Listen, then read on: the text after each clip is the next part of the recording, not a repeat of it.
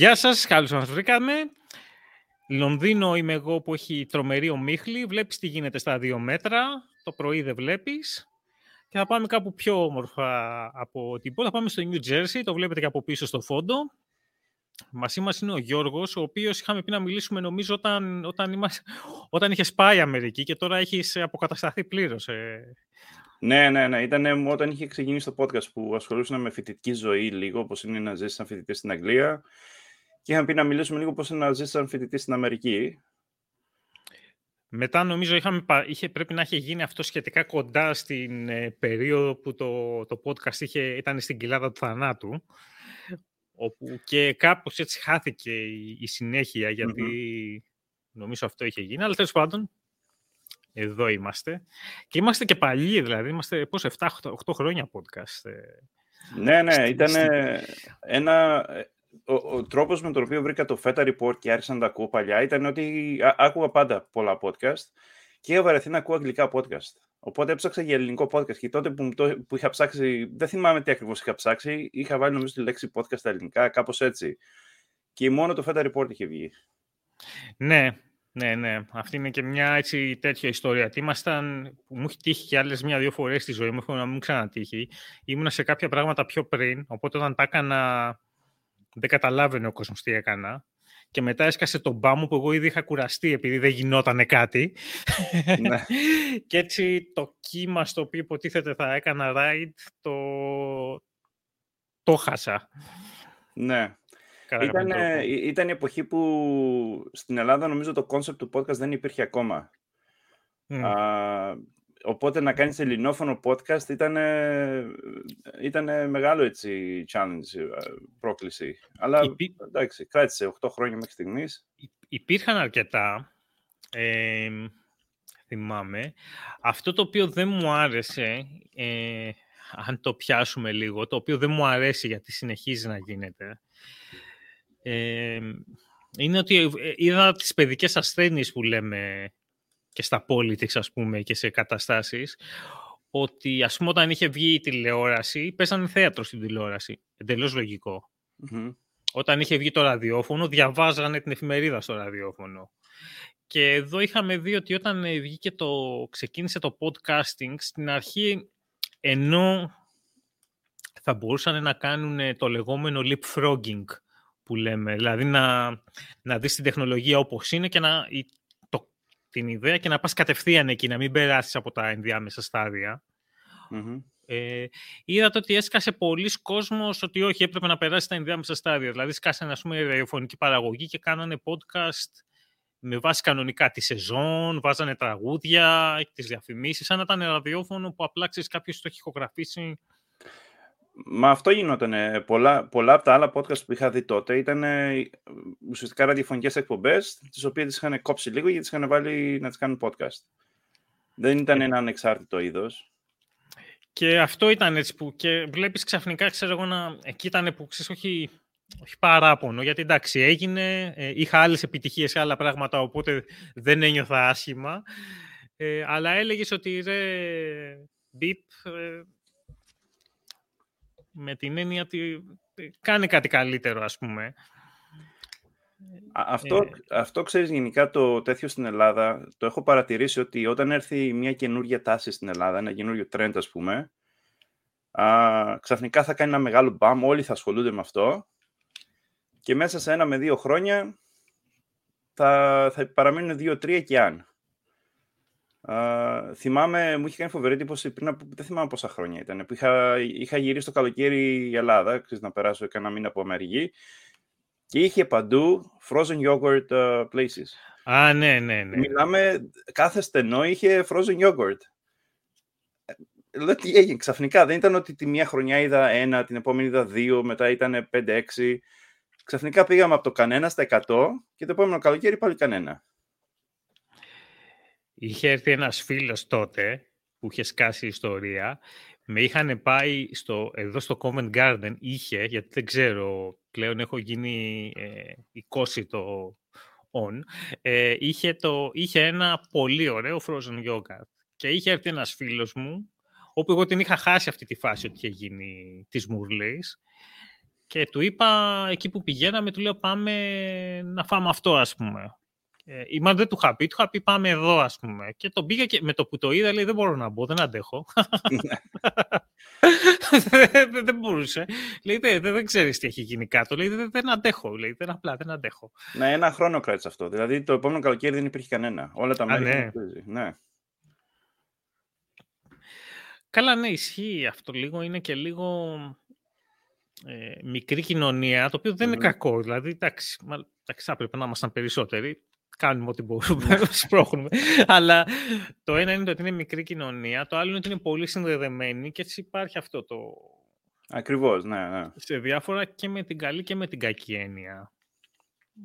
Ε, τέλος πάντων. Πήγες Αμερική, OK, okay, ε, και σπούδαζ, σπούδαζες τότε. Ε, τι αν επιτρέπετε; Λοιπόν, να σου πω, ε, είχα, στην Ελλάδα είχα τελειώσει φυσική στο φυσικό Κρήτης. Είμαι από την Κρήτη κιόλας, στο Ηράκλειο, οπότε σπούδασα εκεί κατευθείαν Ηράκλειο. Ε, και όταν ήταν η φάση... Τώρα, εγώ Αμερική είχα έρθει το 2001. Είμαι δηλαδή 21 χρόνια περίπου Αμερική, με ένα, με ένα χρόνο κοινό, που θα σου πω τι ακριβώς ήταν αυτό το κοινό. Ε, λοιπόν, όταν έκανα τις αιτήσεις στα πανεπιστήμια, α, έκανα, ήθελα να κάνω για φυσική πανεπιστήμια, σε πανεπιστήμια να κάνω σε τμήματα φυσικής μεταπτυχιακό και έτυχε την τελευταία χρονιά α, το τελευταίο εξάμεινο να πάρω ένα μάθημα που λεγόταν εισαγωγή στην επιστήμη υλικών. Και μου άρεσε πάρα πολύ, οπότε τελικά κατέληξα να πάω σε επιστήμη υλικών να κάνω μεταπτυχιακό και το διδακτορικό αργότερα. Α, είχα κάτσει για postdoc μετά α, τρία χρόνια και αυτό ερχόμαστε σιγά σιγά έτσι στο 2009 περίπου, όπου μετά από ασφιχτική πίεση από την οικογένεια, και το λέω στους ακούνε το podcast και δέχονται την ίδια πίεση να γυρίσουν πίσω, έκανα το λάθος να γυρίσω πίσω στην Ελλάδα. Και λέω έκανα το λάθος γιατί διάλεξα τη χειρότερη στιγμή την περίοδο του 2009-2010 να γυρίσω πίσω στην Ελλάδα. Είχα έρθει τον Απρίλιο του 2010 ε, και ίσα ίσα έκανα στρατό, έκανα στρατηγική θητεία εκείνη την περίοδο. Δηλαδή είχα έρθει 1η Απριλίου και το θυμάμαι την 1η Απριλίου γιατί έλεγα σε όλους ότι δεν είναι πρωτοπλιώτικο αστείο, γυρίζω πίσω Ελλάδα. 1η Απριλίου. και μετά ήταν 10 Μαΐου, κάπου τόσο. Είχα πάει για το στρατό, όπου τέλειωσα το ναι. Φεβρουάριο. Και με το που τελείωσα, άρχισα κατευθείαν να κάνω αιτήσεις πάλι να ξαναφύγω στην Αμερική σε πανεπιστήμιο. Σαν postdoc, σαν ε, ερευνητής, ε, οπου, οπουδήποτε μπορώ, δεν, μπορούσα, δεν ήθελα να κάτσω Ελλάδα. ήταν πολύ δύσκολη η κατάσταση. Και, είχα, και μετά από. Και εκείνη την περίοδο ήμουν σχεδόν 9 χρόνια Αμερική. Οπότε είχα μάθει σε κάποια διαφορετική κουλτούρα και είναι πολύ δύσκολο να, να αναπροσαρμοστείς σε μια καινούργια κουλτούρα. Και είναι κάτι το οποίο μπορεί να το έκανα εάν είχε δοθεί ευκαιρία να κάτσω, να κάνω κάτι αξιόλογο στην Ελλάδα. Δεν υπήρχε αυτή η ευκαιρία, οπότε δεν υπήρχε λόγος και για μένα να κάτσω, να προσπαθήσω να ξαναμάθω την ελληνική κουλτούρα χωρίς να έχω κάποια προοπτική γη. Και μετά το 2011 είχα φύγει. το, το πτυχίο το είχα κάνει το διδακτορικό στο University of Florida, το Πανεπιστήμιο της Florida, το Πολιτιακό Πανεπιστήμιο. μετά είχα πάει στο Harvard, στο School of Public Health, όπου ήταν ε, σχολή δημόσιας υγείας.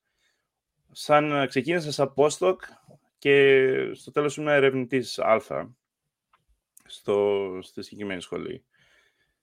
Ε, και μετά, you know, μετά έγινε, πώς το λένε, family happens. Ξέρεις, ε, έγινε, ε, με έπιασε η ζωή, οπότε παντρεύτηκα, είχα παιδί, οπότε πρέπει να κάνει κάτι το οποίο θα είναι πιο... θα προσφέρει μια περισσότερη σταθερότητα και από άποψη μισθοδοσίας και από άποψη σιγουριάς της εργασίας. Οπότε πήγα σε μια φαρμακευτική εταιρεία, στην οποία είμαι τώρα τα τελευταία πέντε χρόνια. Μάλιστα. Η επιστήμη των υλικών θεωρείται από πολλούς και από εμένα εκτός αν μου αλλάξει τη γνώμη τώρα, ότι είναι από τα επαγγέλματα του μέλλοντος και του παρόντος και ότι είναι κάτι πολύ δυνατό. Ε, είναι σε κάποιον να κατευθυνθεί εκεί. Εγώ είμαι τελείως άσχετος με το χώρο, απλά ακούω ότι γίνονται διάφορα στο χώρο.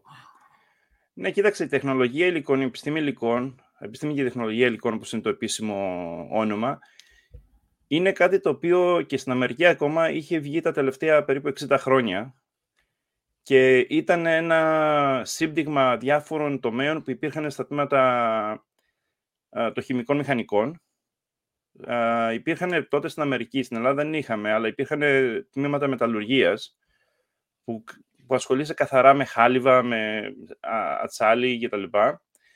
Οπότε πήραν συνήθως το τμήμα των πολυμερών, που είναι τα πλαστικά, τα κεραμικά και τα μέταλλα και φτιάξαν το καινούργιο τμήμα του επιστήμης υλικών.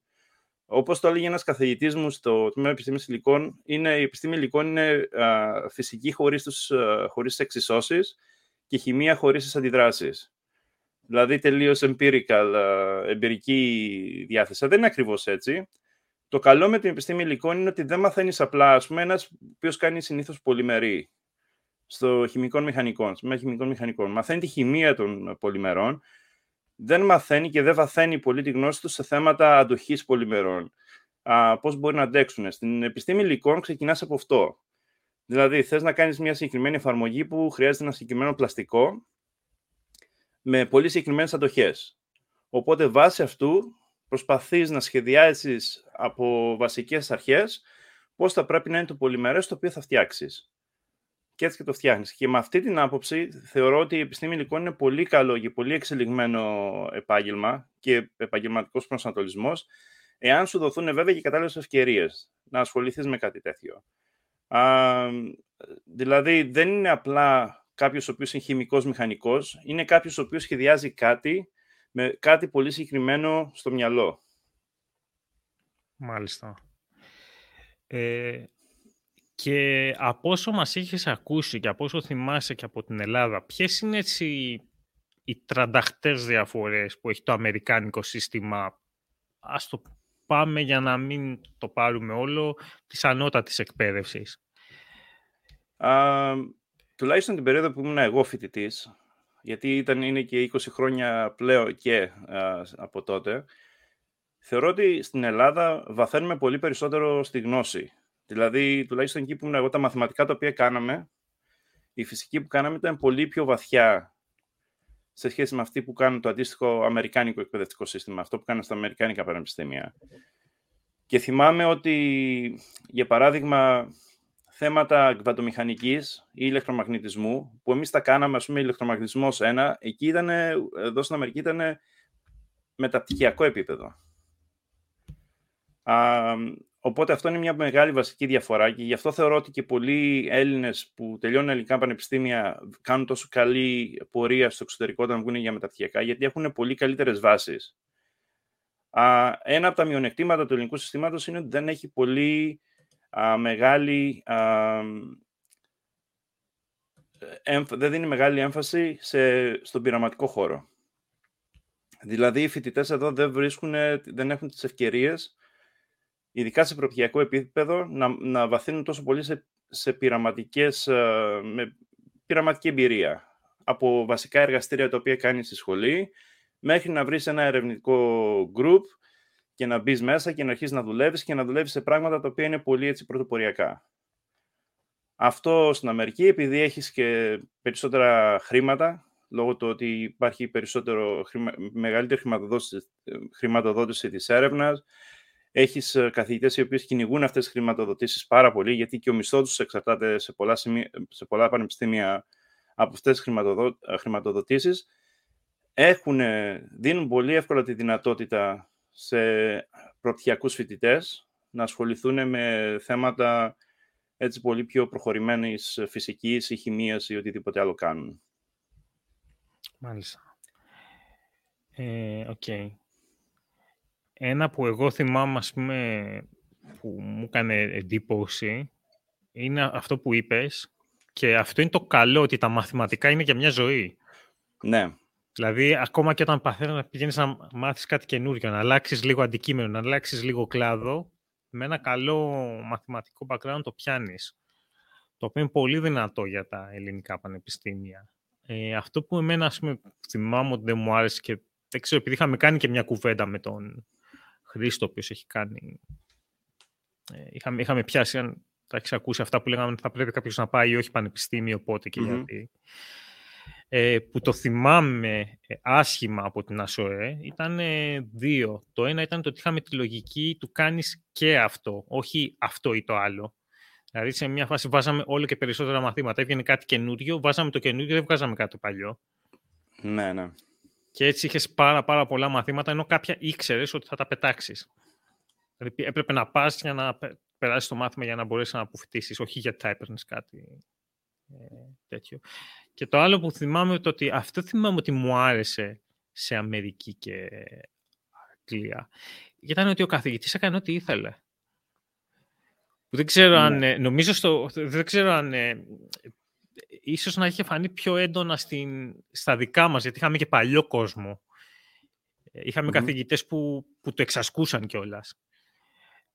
Δύο πράγματα έτσι ε, τέτοιο είναι το ένα το ότι είχαμε κάποιους, το, τα θυμήθηκα πρόσφατα, το ένα είναι το ότι είχαμε κάποιους ότι ενώ ο νόμος έλεγε καλός και κακός μόνο εξετάσεις, σου λέγανε «Ναι, εγώ βάζω εργασίες. OK, okay. ναι. συμφωνώ ότι πρέπει να βάζεις εργασίες και ότι ίσως είναι πιο σημαντικές, αλλά ο νόμος λέει μόνο εξετάσεις. Και πήγαινες μετά και ξέρω εγώ, άμα πήγαινες μόνο με τις εξετάσεις, σου βάζει τέσσερα, ας πούμε, ενώ το γραπτό μπορεί να ήταν μόνο του ήταν 8 και, άντε, και δεν, μπορούσε, δεν υπήρχαν και οι δομές να τον κάνεις challenge, ας πούμε, να του πεις ότι, OK. Ναι, ναι. Α, αυτό, αυτό γενικότερα εδώ πέρα, δεν ξέρω πώς είναι στην Αγγλία, αλλά στην Αμερική, για παράδειγμα, στο τέλος κάθε μαθήματος ερχόταν μια ομάδα η οποία σου έδινε ερωτηματολόγια και έκανες πλήρη αξιολόγηση του καθηγητή. Και κάθε πανεπιστήμιο πανεπιστήμιο έχει διαφορετικούς κανόνες, αλλά συνήθως όταν η αξιολόγησή σου πέφτει κάτω από το 3 στα 5, δύο ή τρία συνεχόμενα εξάμεινα, τότε έχεις μεγάλο πρόβλημα σαν καθηγητής. Δηλαδή πρέπει κάτι να κάνεις. Και αυτό ήταν καλό γιατί είχαμε πάντα καλούς καθηγητές. Ή τουλάχιστον καθηγητές που προσπαθούσαν, να το πω καλύτερα. Δεν ήταν πάντα καλοί καθηγητές. Ναι. Καθηγητές που κάναν προσπάθεια. Στην Ελλάδα μπορώ να πω ότι το μεγαλύτερο ποσοστό των καθηγητών μου ήταν πάρα πολύ καλή και προσπάθεια και μεράκι για αυτό που κάνανε και τους άρεσε το θέμα. Αλλά ήμουν σε ένα μικρό πανεπιστήμιο που όσοι είχαν έρθει αποφασίσαν να πάνε στο, στο τμήμα φυσικής του Πανεπιστημίου Κρήτης το κάνουν επειδή πραγματικά θέλουν να έρθουν στην Κρήτη να, είναι στο, να κάνουν φυσική. Uh, από ό,τι είχα δει σε άλλα μεγαλύτερα πανεπιστήμια όπως Θεσσαλονίκης, Αθήνας κτλ. δεν ήταν πάντα έτσι η κατάσταση. Το άλλο που, που αυτό τώρα είναι πιο πολύ ε, πραγματικά άμα μας ακούει κάποιος ο οποίος είναι με 20 χρονών επειδή έχει σταματήσει ε, ήδη έβγαινε έξω όταν ήμουν εγώ αλλά είμαι σίγουρος ότι θα έχει φύγει από όλα τα AIDS Ελλάδας, δεν γίνεται αλλά είναι, είναι μερικά από τα τρίβια που, ξέρεις, που είναι είναι το ότι κάποιοι καθηγητές είχαν παγιδεύσει το πώς δίδασκαν το μάθημα ώστε να μην μπορούσες να διαβάσεις κάτι άλλο από το σύγγραμμά τους. Ναι. Και πώς το κάναν αυτό; Ε, υπήρχε, ας πούμε, μία ε, εξίσωση στην ε, μια βασική που υπολόγιζε την πυκνότητα πιθανότητα στο άθροισμα και ας πούμε δεν, δεν το θυμάμαι τώρα, νομίζω όλος ο πλανήτης το μέτραγε από εδώ. Δηλαδή το μέτραγε από, την, ε, από το μείον άπειρο αθρίζω μέχρι το ναι. σημείο που πηγαίνω. Ο συγκεκριμένος καθηγητής, θυμάμαι και το όνομά του τώρα, μη το ήταν πανάρετος, δεν ήμουν σίγουρος, το είχε πάει ανάποδα. Μέτραγε από το συνάπειρο μέχρι εκεί. Έτσι στο όλες οι εξισώσεις βγαίνουν ανάποδα. Ναι. Δηλαδή, και έτσι άμα διάβαζες κάτι άλλο, για να το καταλάβεις καλύτερα, όχι, θα διαβάσεις το δικό μου σύγγραμμα. Και εμείς είχαμε έναν που μας έκανε συστήματα, το θυμάμαι, συστήματα systems engineering ουσιαστικά το λένε στη, τέτοιο. Πολύ βασικό μάθημα. Και είχε γίνει το εξής, ότι ενώ η βιβλιογραφία, ας πούμε, είχε, δεν θυμάμαι τώρα ακριβώς, είχε το εσωτερικό σύστημα, το υποσύστημα με κυκλάκι και το εξωτερικό σύστημα με τετράγωνο, αυτός το έκανε ανάποδα. Επίτηδες, ναι. ώστε άμα συνήθιζες να πήγαινες, να μην μπορούσες να σχεδιάσεις, ας πούμε. Και ξέρεις, αυτό είναι ε, ε, μερικά ένα άλλο σφεδρό της. Ε. Ξέρεις, ένα, ένα πράγμα το οποίο ενι, ε, ξέρεις, ενισχύει αυτό στην Ελλάδα, από ό,τι έχω δει, και ήταν ένα από τα πλεονεκτήματα του να είσαι σε μικρό πανεπιστήμιο. Δηλαδή, το να πας στο Πανεπιστήμιο της Κρήτης ήταν πολύ πλεονεκτήμα. σου είναι μεγάλο πλεονεκτήμα σε αυτό. Είναι ότι στα μεγάλα πανεπιστήμια, επειδή όπως ξέρεις, τα, τα συγγράμματα που δίνουν στα πανεπιστήμια είναι δωρεάν, τα πληρώνει το κράτος, πολλοί καθηγητές αυτό που κάναν, παίρναν τις σημειώσεις τους, όπως ήταν οι σημειώσεις, χειρόγραφες, και τις βγάζαν σε βιβλίο. Και σου λένε το βιβλίο αυτό θα είναι το textbook του μαθήματος, το, το βιβλίο του μαθήματος. Και το πουλούσαν στο κράτος, τότε θυμάμαι εγώ που ήμουν 10-15 χιλιάδες, και το ίδιο βιβλίο μπορεί να πουλιόταν στα βιβλιοπολία 3.000 δραχμές, παιδιά, όχι ευρώ, για όσους είναι. Ναι. Ε, Και το κάνω μόνο και μόνο γιατί, ξέρεις, όταν έχεις 300 φοιτητές στο εξάμεινο που θα πάρουν το μάθημά σου, είναι καλά λεφτά για σένα να τους πληρώσεις το. Οπότε ήταν mm. πολύ άσχημα συγγράμματα και δεν μπορούσες να πάρεις κι άλλο συγγραμμά μετά. Θυμάμαι την περίοδο που ήμουν εγώ φοιτητής, ήταν ο Στέφανος Τραχανάς, ο οποίος, για όσους δεν το ξέρουν, είναι ο διευθυντής των Πανεπιστημιακών Εκδόσεων Κρήτης, ο οποίος είχε κάνει την εξής πρόταση τότε στο Υπουργείο Παιδείας, να μην παίρνει ο φοιτητής τα βιβλία, να παίρνει μια κάρτα με χρήματα, με την, μια πιστοτική κάρτα που θα έχει το ισότιμο της αξίας των βιβλίων και να πηγαίνει στα βιβλιοπολία να αγοράζει όποιο βιβλίο θέλει. Αν δεν σα αρέσει το βιβλίο που δίνει ο καθηγητής σου, να πάρεις ένα άλλο βιβλίο. Α, και είχε κάνει και έρευνα όπου είχε πάει, γιατί ξέρεις, όλα δημοσιεύονται στην εφημερίδα της κυβερνήσεως, είχε βρει όλα τα συγγράμματα που δίνονται στα πανεπιστήμια, που έχουν γραφεί από τους καθηγητές που κάνουν το μάθημα. Και η τιμή του ήταν 5 με 6 φορές παραπάνω από ό,τι πουλιόταν το ίδιο βιβλίο στα βιβλιοπολία. Α, και το, είχε κάνει, του είχαν κάνει και μηνύσεις γι' αυτό. Βέβαια, οι μηνύσεις δεν πήγαν πουθενά γιατί είχε τις αποδείξεις. Είχε κρατήσει την απόδειξη ότι ναι, ήταν. Είχε, είχε κάνει πρωτογενή έρευνα και λέμε αφού δημοσίευθηκε στην εφημερίδα της κυβέρνησης. Ακριβώς, ναι. Δεν πήγε πουθενά βέβαια αυτό το μέτρο, όπως ξέρεις. Προφανώς ποτέ δεν πήραμε βιβλιοκάρτα. Αλλά ήταν και θεωρώ ότι είναι ακόμα ένα από τα μεγάλα προβλήματα της ελληνικής παιδείας, αυτό της ανώτερης παιδείας. Δηλαδή, είναι η διαφορά, όπως έλεγε ο, ο κύριος Τραχανάς, δωρεάν παιδεία μέσως τζάμπα παιδεία. Δηλαδή, ναι. άλλο η δωρεάν παιδεία και άλλο η τζάμπα παιδεία. Και το είχαμε πάει πιο πολύ στο τζάμπα παιδεία, ειδικά σε ό,τι ήταν σε σχέση με τα συγγράμματα. Ε, εδώ, ας πούμε, τα, τα, τα textbooks, πολύ σπάνια. Εμέ, μου είχε τύχει μία φορά να είναι ο καθηγητής ο οποίος έχει γράψει το, το βιβλίο της θερμοδυναμικής, το οποίο κάνει και το μάθημα. Ε, πολύ σπάνια συμβαίνει αυτό. OK, okay, είπαμε ένα καλό, είπαμε και ένα κακό. Προχωράμε, ναι, γιατί έχει, έχει, η ιστορία αυτή έχει πολλά ναι, ναι. πούμε, σε, σε εμάς, αυτό που κάνανε ήταν το εξής για το συγκεκριμένο. Βάζανε ε, κόσμο και μετέφραζε, ουσιαστικά παίρνανε ένα... Ήταν πώς, πώς όταν... Αυτό το είχα ακούσει, δεν ασχολούμαι με ποδόσφαιρο, είχα ακούσει ότι έτσι στείνεις εθνική ομάδα, ότι είτε παίρνεις τους καλύτερους παίκτες από όλες τις ομάδες της χώρας και τους βάζεις να παίζουν, που αυτό είναι, ξέρεις, αντιγράφω από ένα, ξέρεις, ένα κεφάλαιο από εδώ, ένα κεφάλαιο από εκεί, το μεταγλωτίζω και κάπως τα ενώνω, ας πούμε, που φαινόταν και πολλές φορές ε, σε αυτούς τους καθηγητές που το κάνανε σε εμάς, ε, είχαν κεφάλαια, κομμάτια ίδια, ξέρω εγώ, στο 2 και στο 4. Γιατί έτσι ναι. όπως είχε οργανώσει ο άλλος το βιβλίο του, ε, τα, τα είχε πει ξέρεις, λίγο πιο μετά. Και το άλλο που έχω ακούσει στο ποδόσφαιρο είναι ότι έπαιρνε στην καλύτερη ομάδα της χώρας ή της ομάδας που σου άρεσε, που είχε δυναμική. Και ξέρω εγώ αν δεν είχε καλό παίκτη στη συγκεκριμένη ναι. θέση, τον έβγαζες και έπαιρνες σε έναν άλλον. Ε, αυτό ήταν ένα άλλο που κάνανε. Το ότι παίρνανε ένα, ένα βιβλίο θεσμός, ε, το βασικό τέξι που έχει όλος ο πλανήτης, το, μετα, το μεταφράζανε ε, μεταπτυχιακοί οι PhD ή το δίνανε σε εργασία στους φοιτητές. Και με τα χρόνια μεταφραζότανε. Και μετά, ξέρω εγώ, παίρνανε από το δεύτερο μεγαλύτερο βιβλίο, ξέρω εγώ, ε, παίρνανε ένα κεφαλαιάκι, το αλλάζανε, ξέρεις, το μεταγλωτίζανε, το βάζανε, το μεταφράζανε, συγγνώμη, το βάζανε ναι. μέσα και φτιάχνανε, ουσιαστικά ήταν το βασικό, το, το βιβλίο του τάδε, ε, αλλά ξέρεις, με λίγο με διαφοροποιήσεις, ας πούμε, στα σημεία που έχανε. Ναι, και για να μην σε πιάσει και το copyright μετά πολύ. Ναι. Τώρα θα τα γράφουν με GPT, ας πούμε, τέλος πάντων. Ε, πάμε στην εργασία. Η εργασία στην Αμερική είναι κάτι το οποίο, επειδή έχω δουλέψει για Αμερικάνους, αλλά έχω δουλέψει με τους Αμερικάνους με ευρωπαϊκή νομοθεσία, με αγγλική, ξέρω εγώ, βρετανική, ας πούμε. Ε, είναι κάτι που ο κόσμος ο οποίος δεν έχει ζήσει Αμερική το κοιτάμε απ' έξω και είτε το, κάποιοι το θέλουμε πολύ, κάποιοι μας τρομάζει πολύ. Ε, και επειδή δεν, ο, ο, ο, προηγούμενος που είχαμε μιλήσει ήταν από Microsoft, το που η Microsoft είναι, είναι ξεχωριστή, είναι πολυεθνική, είναι μεγάλη, ναι, ναι, ναι. είναι τεράστια. Δεν, ε, και, και πήγε νομίζω από τη Microsoft Ελλάδας εκεί, δεν είχε τέτοιο τι γίνεται, τι, για, για, για εξήγησέ τον σε κάποιον ε, Βαλκάνιο, ας πούμε, ε, κάγκουρα σαν και εμένα, ας πούμε, γιατί... Ε, ναι. ξέρεις, καταρχήν, πριν μιλήσουμε για την εργασία, είναι για το πόσο τεράστια είναι η Αμερική και τι διαφορά έχει πολιτεία με πολιτεία. Και το λέω αυτό με την άποψη ότι υπάρχουν πολιτείες που με 50.000 ε, δολάρια το χρόνο, για παράδειγμα, μισθό, ζεις uh, σαν βασιλιάς και υπάρχουν και πολιτείες με 50.000 δεν σου φτάνουν για τσιγάρα που λέει ο λόγος. Uh, ωραία, οπότε όταν κάποιος παίρνει ένα μισθό, ακούς το μισθό 100.000 το χρόνο για παράδειγμα, ανάλογα με το που είναι, μπορεί να είναι πολλά, μπορεί να είναι αρκετά και μπορεί να το φτάνουν ίσα ίσα.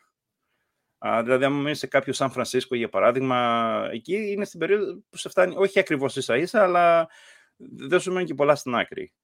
Α, τώρα, σε θέματα εργασίας, ο εργασιακός χώρος επίσης διαφέρει πάρα πολύ, με την έννοια ότι υπάρχουν πολλά, πολλές διαφορετικές κουλτούρες εταιρείες. Δηλαδή δεν θα μπορούσα να σου βάλω όλη την, πώς είναι να δουλεύεις στην, στην Αμερική σε, σε, ένα, σε ένα τσουβαλάκι, με την έννοια ότι υπάρχουν οι startups, οι οποίες έχουν πολύ έτσι αυστηρή, πολύ έτσι, όχι αυστηρή, αλλά πολύ, ε, πολύ έντονο το συνέστημα ότι θα κάτσουμε εδώ μέχρι τις 8 η ώρα το βράδυ, θα κάτσουμε μέχρι τις 7 η ώρα το βράδυ, θα ξενυχτήσουμε, να το βγάλουμε, να πιάσουμε το deadline. Και υπάρχουν και οι πιο μεγάλες εταιρείες, όπως είναι η Microsoft που ανέφερες, οι πολυεθνικές, οι οποίες είναι 9 με 5, κανείς δεν θα σου ζητήσει να κάτσεις μετά τις 5, κανείς δεν θα σου πει κάτσε μέχρι αργά να τελειώσεις αυτό το project. Μπορεί να σου τύχει περιστασιακά, αλλά δεν είναι κάτι το οποίο είναι συνηθισμένη κουλτούρα. Οπότε υπάρχουν μεγάλες διαφορές στην κουλτούρα. Στην εταιρεία που είμαι εγώ, για παράδειγμα, είναι στο δεύτερο κομμάτι, μεγάλη φαρμακευτική εταιρεία, είναι 9 με 5, είναι πολύ flexible το ωράριο, ειδικά με την πανδημία και τα λοιπά, επειδή μείναμε, ξέρεις, με, που είχαμε μένα μόλις σπίτια, με παιδιά, μας λέγανε, εντάξει, αν έχεις πρόβλημα με τα παιδιά, κάτσε με τα παιδιά, δεν χρειάζεται να, να μπαίνεις σε meeting συνέχεια. Δηλαδή ήταν πολύ relax κουλτούρα. Οπότε είναι, έχει, έχει μεγάλη διαφορά. εκεί που μπορείς να δεις τη διαφορά πρόσφατα τώρα, αν έχεις παρατηρήσει λίγο, τι γίνεται με το Twitter για παράδειγμα το Twitter ναι. ήταν μια μεγάλη εταιρεία που είχε αυτή την κουλτούρα, το 9, 9 to 5, με κάποιους να κάθονται μέχρι πιο αργά αν χρειαζόταν κτλ. Από τη στιγμή που μπήκε ο Musk μέσα, έφερε αυτό το πολύ το hardcore, play hard σύστημα και τους κρατάει, είχε κάνει προχθές στο Twitter, είχε βάλει φωτογραφία που ήταν με την ομάδα εκεί που έκανε ένα συγκεκριμένο κομμάτι του κώδικα, μια μισή ώρα και λέει code review with the team μία, μία μισή ώρα το βράδυ. Το έχει κάνει, έχει βάλει τη φωτογραφία στο Twitter. Δηλαδή υπάρχουν μεγάλες εργασιακές διαφορές. Μάλιστα. Ναι, γιατί να σου πω ότι πράγματα που εισπράττω. Το ένα είναι ότι ε, που δεν είναι η εταιρεία που εργάζομαι τώρα που είναι αμερικάνικη. Δηλαδή είναι, είναι οι άνθρωποι που βλέπουν τόσο χαλαροί που λες, ξέρεις, που να πεις σε παιδιά, ας πούμε, δεν είναι σωστό, ας πούμε. Ναι. δεν είναι σωστό να αρρωσταίνεις μετά το Thanksgiving αμέσως. Δηλαδή, δεν... Δεν, ξέρεις, νιώθω άβολα που μου λες ότι είσαι άρρωστος πούμε, και πρέπει να τα ακούσω. Ε, αλλά έχω ακούσει, έχω ακούσει πολλά μέρη που είσαι εκεί non-stop, σε σημείο να έχω απορία, όλα αυτά τα video games που βλέπουμε, ξέρω, ποιος τα παίζει, ας πούμε. Ναι. Που είναι απορία από για την Ιαπωνία, ας πούμε. Και ναι, το, το... Ειδικά σε κάτι το μέσο όπως είναι finance, στη Νέα Υόρκη που είναι εδώ κοντά μας, δείχνουν και προς την σωστή κατεύθυνση έξω από το παράθυρο, ε, εκεί έχεις πολύ το δεύτερο κομμάτι, αυτό που είπα που γίνεται με το Musk. Δηλαδή έχουμε γνωστούς οι οποίοι δουλεύουν σε finance, που κάνουν Uh, όμως αυτό που λέμε day trading, ξέρεις που παρακολουθείς, αγοράζεις και πουλάς την ίδια μετοχή πέντε φορές τη, τη μέρα, ας πούμε, για να βγάλεις το ένα cent, αλλά το κάνεις με μερικά εκατομμύρια δολάρια, οπότε ξέρεις, κάνει adapt το, το κέρδος. Αυτά το άτομα δουλεύουν άνετα 15-16 ώρες τη μέρα. Και το κάνεις αυτό για 4-5 χρόνια ή 10 χρόνια σου αντέξεις μέχρι να κάνεις burnout και να φύγεις από αυτήν την εταιρεία, να πας σε μια άλλη που είναι 9 to 5, κάνεις πιο απλά πράγματα, δεν παίρνεις τον ίδιο μισθό, αλλά τουλάχιστον είσαι σε πιο χαλαρό επίπεδο. Ή έχεις μαζέψει τα, έχεις μαζέψει τα χρήματα... Ακριβώς, ναι. Και κάνεις κάτι άλλο ή τίποτα, ας πούμε. Κάποιοι. Ακριβώς, ακριβώς αυτό, ναι. Υπάρχει ένας, δεν θέλω, δεν θέλω να φανεί ηρωνικό, αλλά μου φάνηκε αστείο, ο οποίος είναι εδώ, από εδώ, ο οποίος ήταν σε μια από αυτές, ε, δεν ήταν τόσο brutal από ό,τι μου είπε. Δηλαδή μου λέει, ξέρω, 12 ώρα το πολύ, ξέρω, mm-hmm. και λιγότερο και τώρα φτιάχνει μια δική του εταιρεία η οποία ε, είχε και πολλά χρόνια επόασης. Δηλαδή για να φτιάξει τεχνολογία που θέλει έπρεπε να ναι. δουλέψει χαλαρά πολύ, πολύ PhD μερικά χρόνια. Ε, εντελώς δηλαδή άλλο. Το άλλο που έχουμε ακούσει ε, είναι που κυκλοφορεί, λένε ότι είναι πολύ εύκολο να απολυθείς ε, από το πουθενα Ε, σε φάση... Ε, ένας, μου το είχε πει ένας ε, ότι κυκλοφορούσε στην Αμερική, ότι το λέγανε Αμερικάνοι, το εξηγούσαν σε μη Αμερικάνους, είναι ότι άμα σε φωνάξει ο διευθυντής στο γραφείο, δεν ξέρεις τι θα γίνει όταν βγεις. Δηλαδή, ναι. μπορεί να σου πει συγχαρητήρια, μπορεί να σου πει μπράβο, μπορεί να σου πει, ξέρω εγώ, τα Χριστούγεννα, αν μπορείς να μου κανονίσεις ένα δώρο έκπληξη για αυτό, γιατί δεν ξέρω τι να του πάρω, ξέρω κάτι τελείω ουδέτερο, ή μπορεί να σου πει σκοφίγια, ας πούμε, ξέρω εγώ, και να έρθουν εξή κλασικοί τύποι με τα. Πώ βλέπουμε στις ταινίες με τα κουτάκια, ας πούμε, που βάζεις. Ναι, ναι, ναι. Αυτό, τώρα, τώρα, πότε έγινε, πριν από δύο εβδομάδες η Μέτα του Zuckerberg απέλησε 10.000 υπαλλήλους, δεν θυμάμαι, ένα τεράστιο αριθμό υπαλλήλων. Με ένα email τους έστειλε ένα μαζικό email σε όλους, ότι καν το luxury, ξέρεις, του meeting δεν είχαν. Ε, τους έστειλε ένα μαζικό, μαζική απόλυση γιατί αυτό προβλέπουν τα, τα οικονομικά της εταιρείας ότι δεν μπορούν να τους υποστηρίξουν. Και ένα από τα πράγματα τα οποία το κάνει αυτό ακόμη πιο δύσκολο εδώ είναι ότι επειδή η Αμερική είναι αυτό που λέμε συνομοσπονδία ε, κρατηδίων ουσιαστικά, έχεις κάποια πολύ γενικά federal ομοσπονδιακά guidelines για τέτοια πράγματα, αλλά κανένα από αυτά δεν προβλέπει ότι θα πρέπει κάποιος να πάρει αποζημίωση όταν απολυθείς. Νομίζω είναι υποχρεωμένοι να δώσουν αποζημίωση αν απολύσεις πάνω από το 10% της εταιρείας μαζικά την ίδια στιγμή ή μέσα σε, σε ένα μήνα, δύο μήνες, κάτι τέτοιο. Τότε πρέπει να τους δώσει αποζημίωση για τρεις μήνες, ουσιαστικά μισθό για τρεις μήνες. Αν το αντέχει η εταιρεία, αν δεν το αντέχει, πολλοί θα σου πούνε δεν έχουμε τα λεφτά και αν μας μείνει θα πάρεις τίποτα πάλι. Ε, και μετά, ανα, αναπολιτεία έχεις επίσης κάποια κάποια βασική νομοθεσία και το New Jersey είναι από τις πολιτείες που είναι πιο έτσι καλή σε αυτό. Δηλαδή προστατεύει περισσότερο τους υπαλλήλους. Με το Ταμείο Ανεργίας ε, σου δίνει κάποια χρήματα για τον επόμενο χρόνο, αν χρειαστεί, μέχρι να βρεις καινούργια δουλειά. Αλλά υπάρχουν άλλες πολιτείες, όπως είναι η Φλόριντα, για παράδειγμα, που δεν έχει κάτι τέτοιο. Είναι, πολύ, είναι το πολύ το βασικό, το αμερικάνικο, θα τα καταφέρεις μόνος σου. Δεν χρειάζεται βοήθεια από κανένα που δεν σου δίνει τίποτα. Οπότε, ανάλογα με το που δουλεύεις, σε ποια πολιτεία και σε ποια εταιρεία, έχει τεράστια διαφορά. Αλλά το, αυτό να κάνεις μαζικές απολύσεις είναι πολύ, είναι πολύ συνηθισμένο. Και στην δική μας εταιρεία, πριν από μερικά χρόνια, μου είχε πει ένας ο οποίος ήταν παλιός στην εταιρεία, ότι έγιναν κάποιες απολύσεις, όχι μαζικές, αλλά είχαν απολύσει ένα μεγάλο μέρος του δυναμικού, νομίζω ένα 2-3%. Και ξαφνικά μου λέει όλα τα ημερολόγια γεμίζανε με 15 λεπτά meeting με το manager, ο manager one-to-one, 15 λεπτά meeting και ουσιαστικά όποτε το, έβλεπ, αν το έβλεπες αυτό ήξερες τι, τι σε περιμένει. Ναι. Ε, αυτό είναι μια απορία ακροατή η οποία μας την έδωσε, γι' αυτό κοιτάω το τηλέφωνο. Ε, θα, την κάνω, θα τη διαβάσω όπως την έδωσε. Σε ποια ηλικία παίρνεις σύνταξη και πόσα λεφτά πρέπει να έχεις αποταμιεύσει πέρα από οποιοδήποτε συνταξιοδοτικό πρόγραμμα έχεις αγοράσει; Καταρχάς, τώρα που το θυμήθηκα, εσύ που το γράφεις, απέχεις λίγο από τη σύνταξη, τι σε έπιασε, αλλά ναι, είναι πάλι κάτι το οποίο ρωτάει ο κόσμος. Ναι, ναι. Και εγώ έχω ένα ημερολόγιο που τραβάω γραμμούλες που θα βγω στη σύνταξη. Θέλω πολλές γραμμούλες ακόμα. Αλλά κοίταξε, στην Αμερική δεν έχει, καταρχήν δεν έχει α, υποχρεωτικό όριο συνταξιοδότησης. Όπως στην Ελλάδα που έχεις τα 65, νομίζω μέχρι τα 67 το έχουν κάνει τώρα, αν θυμάμαι καλά. Δεν έχεις τέτοιο εδώ. Δηλαδή, εδώ αν είσαι 80 χρονών και έχεις όρεξη να δουλέψεις και, και συνεισφέρεις στην εταιρεία ώστε να μην σε απολύσουν, θα, θα μείνεις στην εταιρεία δεν θα σου πει κανείς τίποτα.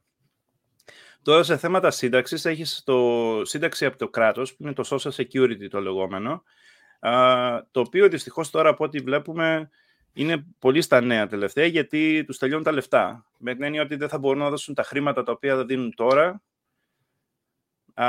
πέραν των, 10, των επόμενων 5 χρόνων. Θα πρέπει να τα μειώσουν κατά 20% από ό,τι έλεγε, για να μπορέσει το, το πρόγραμμα να, να είναι να μην, να μην έχει απώλειες.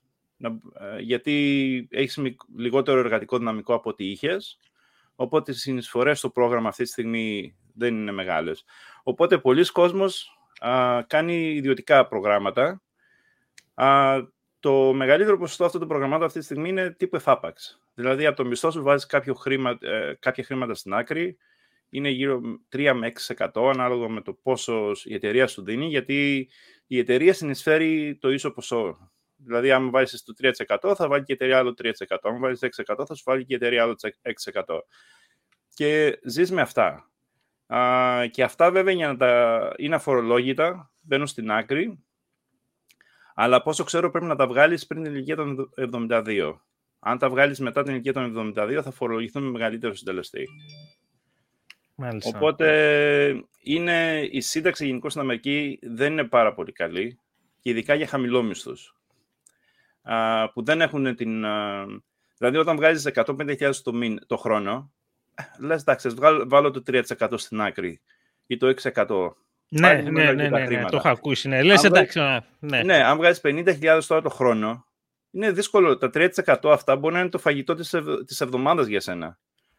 Δηλαδή δεν μπορείς να το βγάλεις ε, εύκολα στην άκρη. Οπότε δεν το βγάζεις, αναγκάζεσαι να χρησιμοποιείς μόνο αυτά που σου δίνει το social security. Οπότε είναι πολύ συνηθισμένο να πας σε μεγάλα καταστήματα, όπως είναι το Walmart, που είναι το μεγαλύτερο έτσι, και πιο φθηνό κατάστημα της Αμερικής, και βλέπεις άτομα σε ηλικία 80 χρονών να είναι στην είσοδο να χαιρετάνε τον κόσμο που μπαίνει μέσα, να δουλεύουν να καθαρίζουν τις, uh, τα ράφια, μικρές δουλειές είναι ξέρεις, άτομα μεγάλης ηλικίας που κανονικά θα πρέπει να σύνταξη να κάνουν στο σπίτι με τα εγγόνια τους ή με τα σκυλιά τους, τις γάτες τους κτλ. Και παρόλα αυτά, επειδή δεν βγάζουν αρκετά χρήματα, είναι αναγκασμένοι να δουλέψουν σε αυτή την ηλικία. Άλιστα. Τουλάχιστον αυτό είναι ένα από τα καλά. Δηλαδή ότι αν, αν πάρεις σύνταξη στην Ελλάδα, αν πάρεις σύνταξη, δεν μπορείς να δουλέψεις. Το οποίο είναι καλό γιατί ξέρεις, δεν παίρνεις τη σύνταξη και παίρνει και τη, τη, θέση από κάποιον άλλον. Με αυτή την έννοια το έχουν βάλει α, στην Ελλάδα. Εδώ δεν το έχουν αυτό. Οπότε τουλάχιστον μπορεί να παίρνεις λίγα χρήματα από το κράτος, από τη σύνταξη που έχεις στην άκρη, αλλά τουλάχιστον μπορείς να, να δουλέψεις έτσι ένα part-time μερική απασχόληση να συμπληρώσεις το εισόδημά σου. Ε, ένα το οποίο δεν ξέρω αν έχει αρχίσει να φθήνει ή όχι. Υπάρχει η, η ιδέα πάλι κοιτάζοντας απ' έξω ότι η Αμερική είναι η γη της ευκαιρίας. Τουλάχιστον, δηλαδή, προβάλλεται, αν και έχω ακούσει πολλούς να λένε ότι δεν είναι τόσο ρόδινα τα πράγματα και τόσο όμορφα, ότι αν έρθεις με εργασία, με διάθεση για εργασία, εντάξει, μπορεί να μην γίνεις υπερπλούσιος, αλλά κάπως θα φτάσεις σε ένα σημείο που θα είσαι πάρα πολύ καλά. Κάτι το οποίο το είχα παρατηρήσει, πέρα από ότι ακούγεται, ή ίσως να είναι αυτό και προβάλλουν οι ίδιοι για τον εαυτό τους μερικές φορές, δεν ξέρω, μου είχε τύχει, όχι μου είχε τύχει, είχα παρατηρήσει το εξής. Ότι εδώ οι, οι εκπομπές που έχουμε με τους αυτομοδημιούργητους επιχειρηματίες, οι μετανάστες είναι πάντα δεύτερης Δηλαδή πρέπει να έχεις μάθει το σύστημα, να έχεις γεννηθεί να έχεις μάθει το σύστημα. Αλλιώς δεν βλέπεις, χτυπάς πολλούς γυάλινους στίχους. Το έχουμε συζητήσει και στα, μέσως στα προηγούμενα που είχαμε για, για που ισχύει στις παλιές χώρες, Ευρώπη, Ασία κτλ. Ενώ Αμερική σε αντίστοιχες εκπομπές, όλοι οι μετανάστες σε, σε αντίστοιχα show, ξέρω εγώ, που χρηματοδοτούν τον Νατάλο, είναι όλοι πρώτης γενιάς μετανάστες. Γεννήθηκα στην ναι. Κούβα, ήρθε η οικογένειά μου από την Κούβα με μια βάρκα, από Μεξικό, ε, Κινέζος που σου λέει ότι έμαθα αγγλικά, ξέρω εγώ, όταν ήμουν 15. Και, και βλέπεις αυτό, ενώ ξέρω εγώ εδώ με τα σπαστά μου αγγλικά, ξέρεις, κάπου, θα, κάπου θα χτυπήσεις τείχο, δεν, δεν έχει. Ναι, ναι. Ποια είναι η γνώμη σου; Αυτό έχει μια βάση, για, γιατί ξέρεις και η Αμερική είναι χώρα μεταναστών. Δεν έχει κάποια... Δεν, δεν υπάρχει αυτό που λέμε Αμερικάνος, εκτός να θεωρήσεις τους αυτόχθονες Αμερικάνους σαν Αμερικάνους. Όλοι οι υπόλοιποι κάποια στιγμή στη ζωή τους έχουν έρθει, οπότε υπάρχει μεγαλύτερη ανοχή προς μετανάστες. Βέβαια υπάρχει ξέρεις, το, όλο το τέτοιο το οποίο δεν θα το συζητήσουμε τώρα μεταξύ παράνομων μεταναστών και νόμιμων μεταναστών που έχει διχάσει στην Αμερική. Αλλά γενικώ επειδή οι περισσότεροι που έχουν έρθει στην Αμερική κάποια στιγμή ήταν μετανάστες. Δηλαδή μπορεί να έχεις έρθει και προ, προπάπους το 1800 ή το 1700 πάλι σαν μετανάστες έχουν έρθει. Οπότε, και έρχονται και συνέχεια. Οπότε ο κόσμος είναι πολύ πιο ευαίσθητος σε θέματα μετανάστευσης. Δηλαδή, το περιμένει ότι όταν θα πάει σε μια δουλειά θα έχει πολλούς, πολλά άτομα που θα είναι πρώτης γενιάς μετανάστες εκεί πέρα. ή τουλάχιστον δεύτερης γενιάς μετανάστες. Οπότε υπάρχει μια μεγαλύτερη ανοχή σε αυτό. Α, και θα, ίσως, θα έλεγα και λιγότερος ρατσισμός, δηλαδή δεν θα, θα πεις, θα, α, θα, δεν θα πάω σε αυτό που είναι ξένος, θα πάω σε ένα Αμερικάνο. Ποιο, ποιος είναι πραγματικά Αμερικάνος; Υπάρχει αυτό το κομμάτι και το γεγονός ότι σε γενικές γραμμές είναι αλήθεια ότι αν δουλέψεις σκληρά και βάλεις uh, την καρδιά σου αυτό που κάνεις θα πας καλά σχετικά, δεν είναι πάντως σωστό. Και ο, παρότι είναι αυτό που είπες ότι είναι ξέρεις, πρώτης γενιάς, α, ε, δεύτερης γενιάς ξέρουν λίγο καλύτερα το σύστημα και γι' αυτό πάνε καλύτερα, εδώ δεν είναι ακριβώς έτσι, αλλά υπάρχει το εξής. αν πάρεις για παράδειγμα τους Έλληνες στην Αμερική, η μεγαλύτερη, α, το μεγαλύτερο ποσοστό των Ελλήνων, εκτός από αυτούς που έχουν έρθει τώρα από Ελλάδα, μιλάμε για αυτούς που ήρθαν το 80, 90 και πιο πριν, ασχολούνται με τα εστιατόρια. Εδώ το New Jersey, για παράδειγμα, που είμαι εγώ, είναι, έχει τα, τα λεγόμενα diners, τα οποία έχουν, μπορεί να τα έχεις και ταινίες, που είναι το κλασικό το bar που κάθεσαι και τρως, α, και έχει γρήγορο φαγητό, θα σου βάλουν κανένα μπέρκερ με πατάτες κτλ.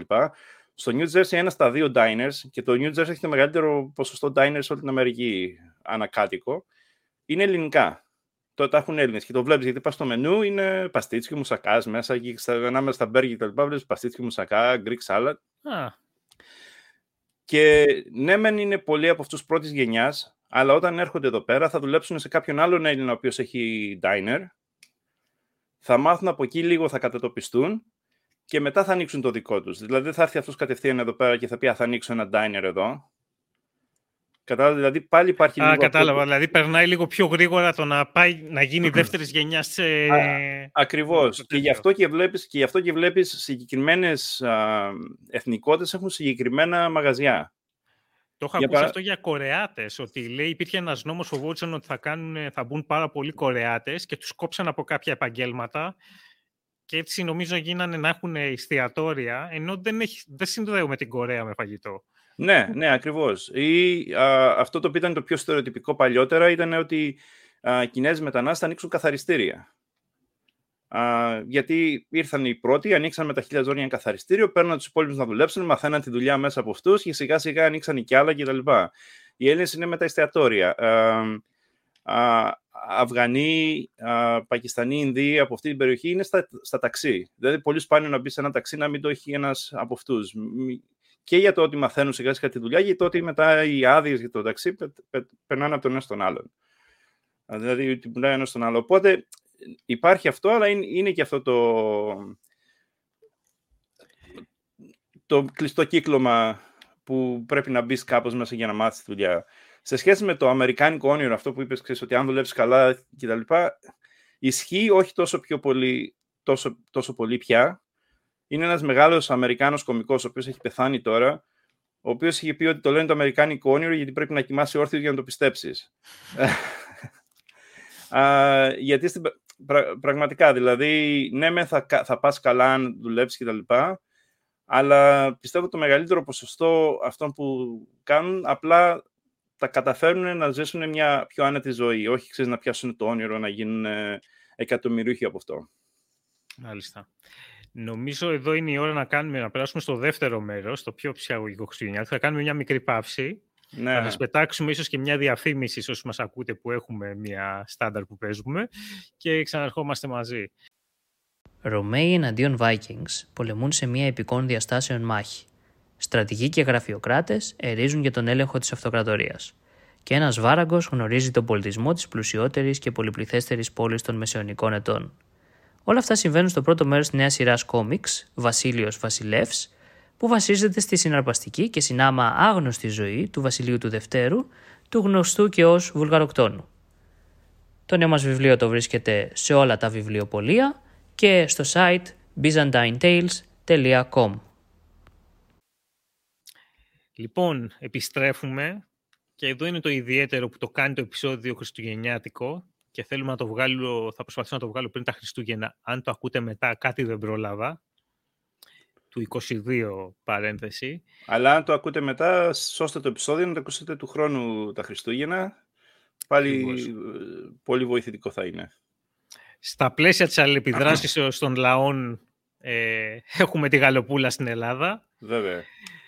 Ε, ο, Γιώργος, είχε ένα blog το οποίο λεγόταν Nerds Meets Food, από ό,τι θυμάμαι. Ναι, ήταν από τα πολύ παλιό blog. Ε, το, το ξεκίνησα το 2007-2008. Για όσους θυμούνται, τότε που ήταν το Blogger, που ήταν του Google, το blogging uh, platform. Blogger το μετέφερα σε διάφορα... Τα, τώρα έχει το δικό του, επιτέλους, το δικό του σπίτι, στο nerdsmeetsfood.com. Δεν κάνω updates εδώ και πολύ καιρό, δηλαδή φέτος έγραψα μια στεγή μετά από ένα χρόνο αλλά έχω ξεκινήσει TikTok όπου κάνω συνταγές, οπότε μπορεί να δεις στο TikTok περισσότερο. Είναι πιο Α, εύκολο να το μέσο βάλουμε, για δεν μένα. το ξέρα. Ναι. TikTok και λίγο Instagram, αλλά είναι πιο εύκολο μέσο για μένα, γιατί όπως μαγειρεύω, απλά παίρνω, ξέρεις, τραβάω βίντεο, το κάνω λίγο γρήγορα edit και το κάνω upload με ένα voiceover. Ωραία. Και έτσι θα μιλήσουμε για δύο πιάτα, είπαμε. Ε, αυτό ξεκίνησε από το ενδιαφέρον σου, δηλαδή όταν έμαθες χημεία, επειδή είναι άσχετο. Ε, όχι, από εκεί ξεκίνησε. Ε, πάντα μου άρεσε να ασχολούμαι με το φαγητό, πάντα. Και σιγά σιγά άρχισα να μαθαίνω χημεία. Και όταν είχα έρθει στην, ε, να μαθαίνω χημεία, να βλέπω τη σχέση με τη χημεία. Όταν είχα έρθει στην Αμερική, υπήρχε μια εκπομπή, η οποία είναι ακόμα θρύλος εκπομπής, όσοι είναι στο χώρο ε, της επιστήμης πίσω από το φαγητό, η οποία λεγόταν Good Eats. Και ήταν ένας, ε, ο οποίος λέγεται Alton Brown, ο οποίος έκανε αυτή την εκπομπή, κράτησε για πάνω από 10 χρόνια. Και ήταν επαναστατική εκπομπή για τα δεδομένα, γιατί ξέρεις, τότε οι εκπομπές θα σου κάνανε τουλάχιστον στο, στο 20 λεπτό καθαρής εκπομπής, μισή ώρα α, μετάδοσης, θα σου κάνουν τουλάχιστον τρεις-τέσσερις συνταγές. Ο Άλτον Μπράουν έκανε μία συνταγή. Απλά σου έλεγε λίγο την ιστορία της συνταγής, α, πώς ξεκίνησε, από πού ήρθε, και μετά άρχισε να αναλύει λίγο τη φυσική, τη χημεία του τι μπαίνει μέσα. Γιατί το κάνουμε αυτό έτσι, γιατί το κάνουμε έτσι. Και τότε κατάλαβα και εγώ ότι όλα αυτά που μάθαινα τα τελευταία 4-5 χρόνια στην επιστήμη υλικών έχουν άμεση εφαρμογή στη μαγειρική. Οπότε η μαγειρική είναι ουσιαστικά επιστήμη υλικών, αλλά με ε, ε, ε, εδόδημα φαγητά. Εδόδημα υλικά. Αυτό.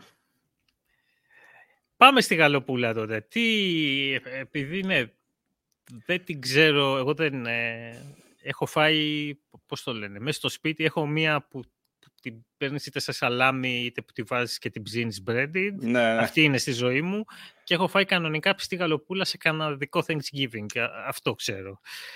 Ε, για πες μας, τι κάνουμε, πώς την κάνουμε. Για... Ναι, η γαλοπούλα γενικώς σαν, σαν ζώο είναι έχει αλλάξει πολύ την, τη διατροφή πολλών κρατών και ιδιαίτερα να αναφέρω το Ισραήλ, το οποίο λόγω του ότι είναι εβραϊκό ως επιτοπλίστων και μουσουλμανικό με τους Παλαιστίνους που είναι εκεί πέρα, δεν μπορούν να φάνε χοιρινό. Ε, και επειδή συνήθως α, τα μοσχάρια θέλουν μεγάλες εκτάσεις, οι οποίες δεν, είναι, δεν τις έχουν διαθέσιμες στο Ισραήλ, είναι η χώρα που με τη μεγαλύτερη κατανάλωση γαλοπούλας. Γιατί δίπλα στα κοτόπουλα η γαλοπούλα είναι το πουλί το οποίο μέσα στο ίδιο διάστημα θα μεγαλώσει το ίδιο χρόνο όσο και ένα, και ένα κοτόπουλο, αλλά θα βγει πολύ πιο μεγάλο και θα σου παράγει πιο πολύ κρέας. Και γι' αυτό έχει γίνει έτσι πολύ. Έχει ανέβει τόσο πολύ η παραγωγή γαλοπούλας.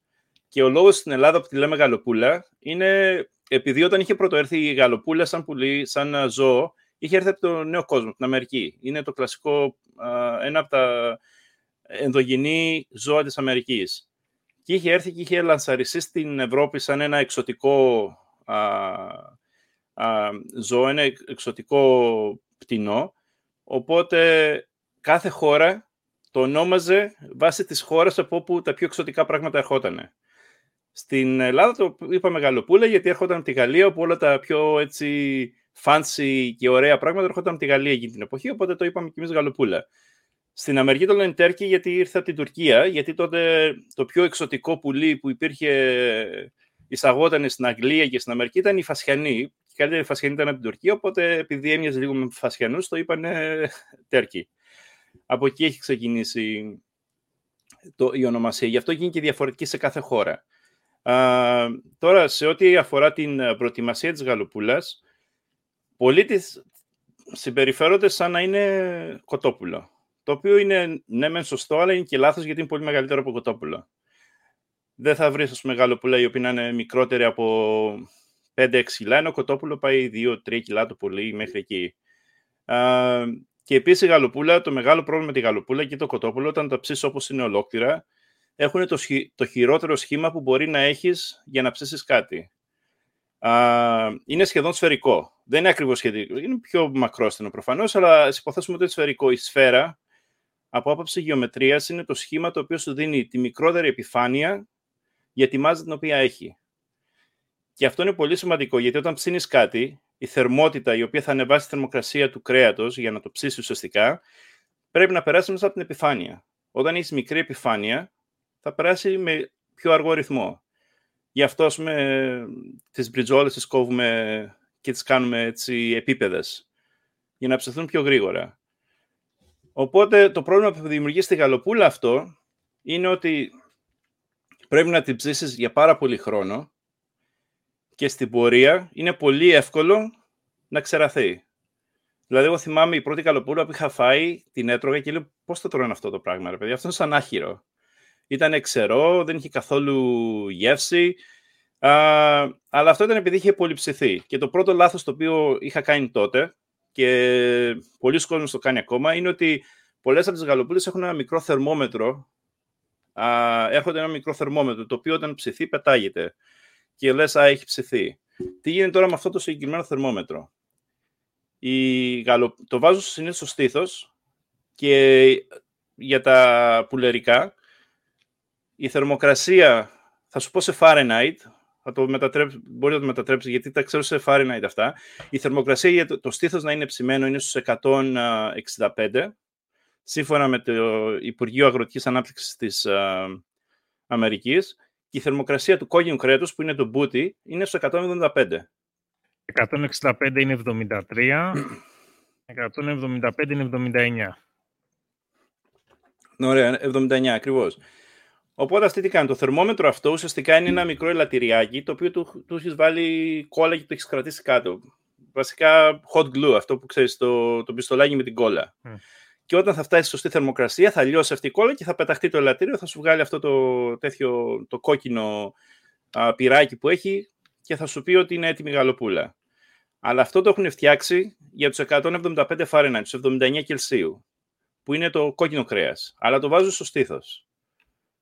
Οπότε όταν πεταχτεί στο στήθος, το στήθος έχει πολυψηθεί. Είναι overdone που λέμε. Δηλαδή δεν, δεν, δεν υπάρχει σωσμός, είναι, είναι άχυρο πλέον. Α, και ο καλύτερος τρόπος για να, να το αποφύγεις αυτό είναι πρώτον να πάρεις δικό σου θερμόμετρο και το συνιστώ σε όλους όσους κάνουν οτιδήποτε ασχολείται με μαγειρική. Είναι σχετικά φτηνά τώρα ψηφιακά θερμόμετρα τα οποία έχουν ένα καρφάκι το βάζεις στο κρέας που ψήνεις και το άλλο έρχεται σε ένα μικρό display οθονίτσα που σου λέει τη θερμοκρασία.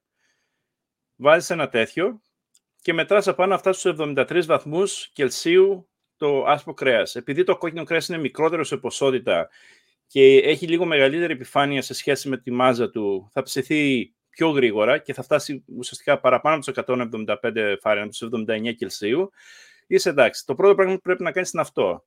Το δεύτερο, το οποίο το συνιστώ και για γαλοπούλα και για χοιρινό, γιατί χοιρινό είναι το άλλο κρέας το οποίο τρώμε πολύ τα Χριστούγεννα, το πιο παραδοσιακό ελληνικό βασικά είναι χοιρινό κρέας παρά γαλοπούλα. Η γαλοπούλα είναι, ήρθε μεταγενέστερα σαν αντιγραφή του Thanksgiving, της ευχαρισ... των ευχαριστιών ναι, της Αμερικής. Και υπάρχει ακόμα κόσμος που σου λέει ότι κάτσε όπως.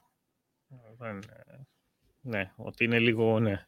OK, okay, αλλά ναι, ναι, μερικοί το κάνουμε για κάτι διαφορετικό. Τέλος ναι, πάντων. Ναι, ναι, ναι. Και μια χαρά, και εμείς αυτό κάνουμε.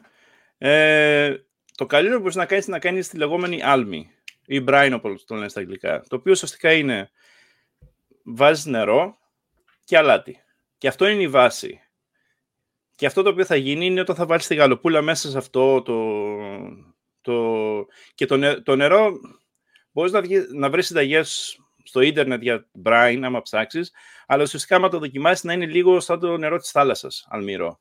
Αυτή, αυτή την αλμύρα, την, την, την αλμύρα θες πάνω κάτω. Και βάζεις την γαλοπούλα μέσα και αυτό που γίνεται το αλάτι, σιγά σιγά Πολλοί λένε ότι η όσμωση θα, φέρει, θα περάσει το νερό μέσα. Η όσμωση κάνει το αντίθετο. Θα βγάλει νερό από τη γαλοπούλα έξω, γιατί έτσι δεν λειτουργεί η όσμωση, γιατί έχεις έξω το μεγαλύτερο ποσότητα αλα, αλατιού, οπότε θα βγει νερό από τη γαλοπούλα σε προσπάθεια να ισοσταθμίσει το αλάτι μέσα στη γαλοπούλα και απ' έξω, στο κρέας. Αλλά η, η μεγάλη περιεκτικότητα αλατιού ουσιαστικά αρχίζει να κάνει αυτό που λέμε denature της πρωτεΐνης στην επιφάνεια. Θα αρχίσει να τις αλλάζει λίγο. Και αυτή η αλλαγή που κάνει τη, αρχίζει να δημιουργεί κενά στο κρέας. Σαν να το κάνεις σαν σφουγγάρι. Και θα αρχίσει να απορροφάει σιγά σιγά αυτό το νερό με το αλάτι. Οπότε όταν το ψήσεις τη γαλοπούλα, έχει παραπάνω νερό μέσα το στήθος, που είναι το πιο βασικό κομμάτι, το οποίο ξέρετε εύκολα. Οπότε, μέχρι, όταν θα φτάσει στη θερμοκρασία που είναι έτοιμη για να τη φας, α, τους 73 βαθμούς Κελσίου, έχει ακόμα υγρασία και δεν θα είναι ξερό. Είναι το βασικό αυτό, το brine. Τώρα, εφόσον θα μπεις στη διαδικασία να κάνεις ένα brine, να βάλεις νερό και αλάτι, βάλε και άλλα πράγματα να την οστιμείς τη γαλοπούλα. Εγώ, ας πούμε, βάζω λίγο σκόρδο, κανένα κρεμμύδι, α, κανέλα, α, ό,τι μπαχαρικά σ' αρέσουν, πιπέρι, δάφνη, α, μπορείς να βάλεις λίγο ρόσμαρο που πάει πάρα πολύ και ουσιαστικά παίρνεις μια κατσαρόλα, βράζεις το νερό, βάζεις όλα αυτά τα μπαχαρικά μέσα, το αλάτι, α, είναι καλό να βάλεις και λίγη ζάχαρη ή λίγο μέλι και θα σου πω τι λειτουργία έχει αυτό παρακάτω το βράζεις και μετά με αυτό του ρίχνεις λίγο πάγο να το φέρεις σε θερμοκρασία τουλάχιστον δωματίου, αν όχι πιο παγωμένο, και βάζεις τη γαλοπούλα εκεί μέσα. Την αφήνεις εκεί όλο το βράδυ ή και μία μέρα και σιγά σιγά αρχίζει να τραβάει λίγο από αυτό το, το υγρό που έχει γύρω-γύρω και δημιουργεί μια, πολύ, μια καλύτερη γεύση και δεν θα σου ξεραθεί. Και είναι το βασικό κομμάτι αυτό της γαλοπούλας, να μην ξεραθεί και τελευταία σημείωση είναι με το μέλι που είπαμε. Το μέλι ουσιαστικά ή οτιδήποτε ζάχαρη βάλεις, καίγεται. Οπότε βοηθάει λίγο καλύτερα να κάνεις κρούση στη γαλοπούλα, να πάρει λίγο περισσότερο χρώμα. Αυτή είναι η μόνη λειτουργία. Δεν θα, δεν θα έχει ε, γλυκιά γεύση η γαλοπούλα. Το να βάλεις λίγο μέλι μέσα σε, ένα τεράστια, σε μια κατσαρόλα με νερό δεν θα σου δώσει γλυκιά γεύση στη γαλοπούλα. Απλά θα βοηθήσει οι ζάχαρες που θα παραμείνουν λίγο στην επιφάνεια να πάρει πιο ωραίο χρώμα, να φαίνεται λίγο περισσότερο σαν και αυτή που έχεις εδώ στη φωτογραφία α, παρά να είναι λίγο έτσι άσπρη και άχαρη ε, γαλοπούλα. και το άλλο, σαν συμβουλή, να μην τη γεμίσεις τη γαλοπούλα. Αυτό είναι το άλλο το... Είναι πολύ εύκολο να τη γεμίσει και πολλοί ακόμα τη γεμίζουν τη γαλοπούλα, αλλά τι γίνεται όταν είναι θέμα ασφάλειας, αυτό που λέγαμε πριν με, το... με, το... με τη θερμοκρασία. Όταν τη γεμίσει τη γαλοπούλα, θα πρέπει και, επειδή θα αρχίσει να τραβάει τα υγρά που θα βγαίνουν από το κρέας όπως μαγειρεύεται στο φούρνο, θα πρέπει και η γέμιση να φτάσει στη θερμοκρασία των 79 βαθμών για να είναι ασφαλής να τη φας.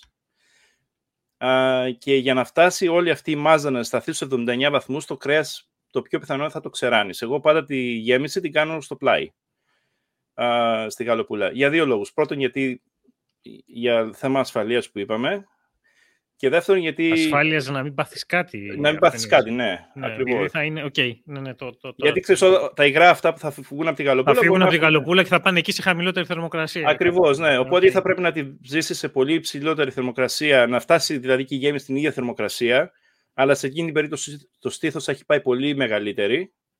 Οπότε μπορεί να σου ξεραθεί πάλι. Ή να την έχει σε χαμηλότερη θερμοκρασία που είναι θέμα ασφαλείας τώρα. Και όταν έχεις αυτά τα. είναι undercooked βασικά δεν έχει, ε, δεν έχει ψεθεί. Οπότε εμείς πάντα την κάνουμε στο πλάι τη, τη γέμιση. Πρώτον για αυτό το λόγο και δεύτερον γιατί τι να χωρέσει τώρα μια μικρή γαλοπουλίτσα στην κοιλότητα αυτή που έχει εκεί μέσα δεν χωράει πολύ. Οπότε κάνουμε μια τεράστια κατσαρόλα στο πλάι και τρώμε δύο μέρες. Έτσι. Όμορφα. Αλλά το βασικό που πρέπει να κάνει να θυμάται είναι αυτό, ότι αν μπορέσεις να, να βάλεις τη γαλοπούλα σε μια μεγάλη λεκάνη και να τη σκεπάσεις με το αλατόνερο αυτό, με όλα τα μπαχαρικά που σου αρέσουν, η διαφορά στην ποιότητα της γαλοπούλας ήταν τεράστια. Πάμε κουραμπιέ ή θα, θα πιάσουμε κουραμπιέ και μελομακάρονο, τι θα, θα πιάσουμε κουραμπιέ, πάμε κουραμπιέ. Πάμε, πάμε κουραμπιέ, πάμε κουραμπιέ. Πάμε κουραμπιέ. Τώρα κα, κα, χαλαρά έτσι, δεν ξέρω αν, ωραία, μιας και ξέρεις την ιστορία, ε, αυ, αυτά είναι ελληνικά πράγματα από ό,τι έχω καταλάβει. Ο κουραμπιές. ναι. Ε, είχαμε okay. πέρα δώσει με την λεκάνη της Μεσογείου και μερικά πράγματα που μας έχουν έρθει τα είχαμε εμείς πιο πριν και φύγανε και ξαναήρθανε. Έχω ακούσει κάτι τέτοια. Uh, τα μελομακάρονα ναι, ο κουραμπιές όχι, δυστυχώς. Okay. Θα ξαναχω... Ε, όποτε το λέω αυτό, ειδικά στο άτομο όπως ο πεθερός μου, ξεσταναχωριούνται που ο κουραμπιές δεν είναι... Αλλά το όνομα γενικά κουραμπιές είναι τουρκικό. και άμα το ψάξεις είναι κουραμπιέ, είναι το ξερό α, κουλουράκι, ας πούμε. Το, το ξερό μπισκότο. Αυτό, αυτό σημαίνει, επειδή το ξέρω ψήνεις. Ένας ιστορικός έχει πει ότι πολλά πράγματα με τουρκικά ονόματα δεν είναι τουρκικά, γιατί οι Τούρκοι τα αγοράζανε, είχαν την άρχουσα τάξη, ένα κλασικό είναι το Imam Baldi, που δεν είναι τουρκικό πιάτο. Ναι. Ε, αλλά βγήκε έτσι. Θα το αφήσω στους ιστορικούς. Αλλά ναι, ωραία. Ναι, και η... στην Ελλάδα ήρθαν οι κουραμπιέδες σε αυτή τη μορφή τουλάχιστον, γιατί μπορεί να... σε παρόμοια μορφή υπήρχαν και πριν, όχι ακριβώς έτσι, αλλά α, παρόμοια μορφή κάποια στιγμή το 22-24 με την ανταλλαγή, τη μεγάλη ανταλλαγή των πληθυσμών, με τη μικρασιατική καταστροφή που είχαν έρθει πολλοί πρόσφυγες, οι οποίοι φέρανε πολλές από τις ε, γαστρονομικές ιδιαιτερότητες της ε, Τουρκίας στην Ελλάδα. Συμπεριλαμβάνουν του κουραμπιέ ο οποίος βέβαια τώρα πλέον έχει γίνει 100% καθαρό γλυκό, α, καθαρά ελληνικό γλυκό. Χρησιμοποιείται κατά κόρον τα Χριστούγεννα, αλλά σε, στην Κρήτη, για παράδειγμα, τους κάνεις όποτε έχεις βάφτιση ή όταν έχεις γάμο, επειδή είναι το άσπρο, η αγνότητα κτλ. Ξέρεις, χρησιμοποιείται για αυτό το λόγο πολύ. Και γι' αυτό σχετίζεται και με τα Χριστούγεννα, με την αγνότητα. Για άλλους το θεωρούν ότι είναι, α, είναι το άσπρο από τα χιόνια, το οποίο δεν είναι 100% σωστό ή τουλάχιστον μπορεί να είναι σωστό. Εγώ το θεωρώ ότι η αγνότητα και τα λοιπά σχετίζεται λίγο περισσότερο με το άσπρο χρώμα του κουραμπιέ. Και είναι ένα από τα γλυκά τα οποία θέλει, έχει μεγαλύτερη βάση η τεχνική η οποία ακολουθείς παρά τα υλικά τα οποία βάζεις. Αυτό ισχύει σε πολλά πράγματα, αλλά ειδικά στους κουραμπιέδες θεωρώ ότι είναι το πιο το πιο κλασικό παράδειγμα. Δηλαδή, αν πάρεις τα καλύτερα υλικά και δεν ακολουθήσεις τη σωστή τεχνική να το φτιάξεις, θα έχεις πρόβλημα. Δεν θα σου βγουν καλοί κουραμπιέδες. Θα τρώγονται, μια χαρά θα τρώγονται. Όταν βάλεις ζάχαρη, αλεύρι, προφανώς κάτι θα σου βγει, θα τρώγεται άνετα. Απλά δεν θα είναι το ότι καλύτερο μπορεί να γίνει. και εσύ τώρα που είσαι στην Αγγλία θα μπορεί να έχεις ήδη κάνει τις συσχέτιση του κουραμπιέ με τα shortbread cookies. Ε, έχω σταματήσει για διαφόρους λόγους τα τελευταία χρόνια να τρώω γλυκά. Α, ωραία. Αλλά τα shortbread cookies έτσι... είναι πολύ κλασικά αγγλικά, ναι. βρετανικά αγγλικά. Α, μπράβο, ναι, ναι, ναι, ναι, ναι, ναι, ναι, ναι, ναι τώρα το θυμήθηκα, ναι. Right. Και στην Ελλάδα τα έχουμε. Είναι αυτά, άμα θυμάστε το πακέτο που έχει τις σκοτσέζικες και η φούστα, έτσι, το, το pattern αυτό, το, το σκοτσέζικο, το κόκκινο με το μαύρο. Μπράβο, ναι, ναι, ναι, αυτό, ναι, αυτό. Αυτά είναι κλασικά shortbread cookies και τα shortbread cookies το κλασικό τους είναι ότι δεν έχουν, τα μόνα υλικά είναι ζάχαρη, αλεύρι και βούτυρο. Α, δεν έχεις τίποτα άλλο μέσα σε αυτά. Και γενικά στη μαγειρική, στη ζαχαροπλαστική, ένα από τα πράγματα που είναι το, πρέπει να προσέξεις πάρα πολύ είναι η γλουτένη. Και δεν είναι απαραίτητα η γλουτένη που πολλοί κόσμος έχει δυσανεξία. Α, η γλουτένη, με, την έννοια γλουτένη αναφέρονται σε όλες τις ε, πρωτεΐνες που υπάρχουν στο αλεύρι, στα σιτηρά γενικότερα, όχι μόνο στα αλεύρι, σε, σε πολλά σιτηρά. Α, και η γλουτένη συγκεκριμένη στην οποία μιλάω εγώ είναι όταν ανακατέψεις αυτές τις πρωτεΐνες με νερό, αλλάζεις λίγο την πολικότητα των ε, πρωτεϊνών και αρχίζουν να ενώνονται μεταξύ τους. Α, το αλεύρι συγκεκριμένα έχει δύο πρωτεΐνες, έχει τη γλιατίνη και τη γλουτενίνη η, γλυ, η γλυατίνη είναι πιο μικρή, η γλουτενίνη είναι μακρόστενα έτσι σαν σπαγκάκια, σαν, σαν τα μακαρόνια φαντάσου. Η, η γλυατίνη είναι πιο μικρά, σαν μπαλάγια. Με το που θα βάλεις λοιπόν νερό εκεί και αρχίσεις να τα ανακατεύεις, δημιουργείς δεσμούς μεταξύ αυτούς τους δύο πρωτεΐνες. Αλλά επειδή οι δεσμοί αυτοί είναι τελείως τυχαίοι, όπως γίνονται, ουσιαστικά δημιουργείς ένα τεράστιο δίκτυο από αυτές τις πρωτεΐνες. Α, και το ψωμί, για παράδειγμα, είναι ωραίο ακριβώς για αυτό το λόγο. Επειδή σε αυτή τη, την πρωτεΐνη του δίνει την ελαστικότητα, όπως γράφει ο Χάρο Μαγκή, να το δείξω κιόλας, αυτό είναι ένα από τα καλύτερα βιβλία σε ό,τι έχει σχέση με μαγειρική και επιστήμη, on food and cooking, the science and the lore of the kitchen. Uh, δεν θα βρεις συνταγές εδώ πέρα, α, θα βρεις μόνο την επιστήμη πίσω από τα βασικά. Και όπως γράφει εδώ πέρα, η γλιατίνη είναι σαν, σαν τα ρουλεμάν, τα μπιλάγια του ρουλεμάν και βοηθάει την, α, τη γλουτενίνη να μετακινείται σε σχέση με τη γλιατίνη, οπότε παίρνει μια πολύ μεγάλη ελαστικότητα το, το ζυμάρι. Και Και το ψωμί έχει την ελαστικότητα γιατί έχει αυτό το λόγο. Γι' αυτό και όταν φτιάχνεις ψωμί πρέπει να το ζυμώσεις καλά. Δηλαδή πρέπει να το διπλώσεις και να το ξαναδιπλώσεις και να το κοπανίσεις και να το γυρίσεις. Και αυτό το ανακάτεμα δημιουργεί περισσότερους δεσμούς και σου κάνει τη ζύμη πιο ελαστική. Το οποίο θες. Και στην πίτσα θες αυτό, στα μακαρόνια. Στη ζαχαροπλαστική τώρα φαντάσου ένα κουραμπιέ να έχει την ελαστικότητα του ψωμιού. Δεν θα μπορούσε να το φας καθόλου αυτό το πράγμα. Δηλαδή θα το μασάς μία ώρα. Εκεί θες το αντίθετο. Δεν θες καθόλου α, τη δημιουργία αυτών των δεσμών, της, της γλουτένης. Οπότε, γι' αυτό δεν έχει καθόλου νερό μέσα. Αντί λοιπόν νερό, αυτό που μπαίνει είναι το βούτυρο. Αυτό είναι το οποίο θα δημιουργήσει την, την, θα είναι η κόλλα που θα κρατήσει όλα τα μόρια και τα μικρά έτσι σωματίδια του αλευριού να φτιάξεις ζύμη.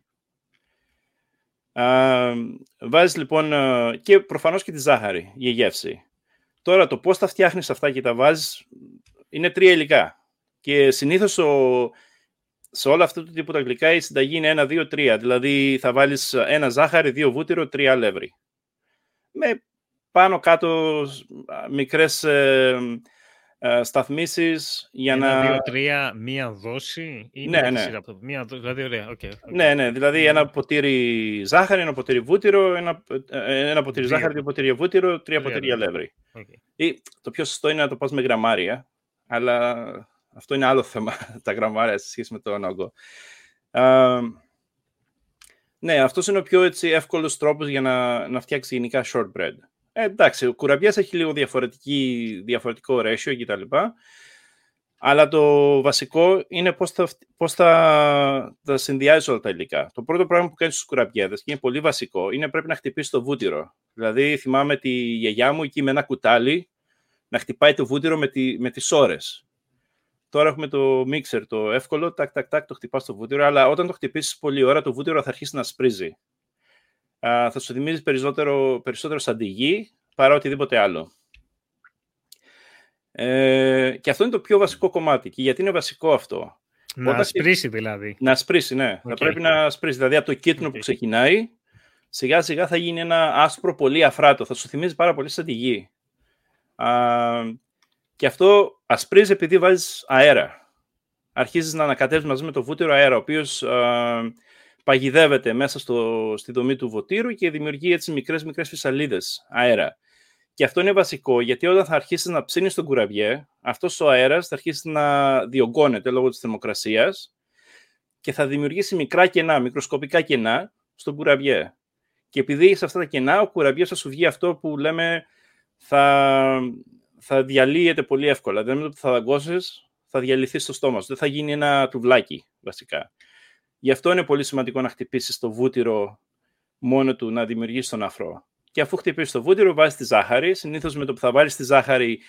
Και εδώ οι περισσότερες συνταγές που έχω δει τουλάχιστον χρησιμοποιούν άχνη ζάχαρη.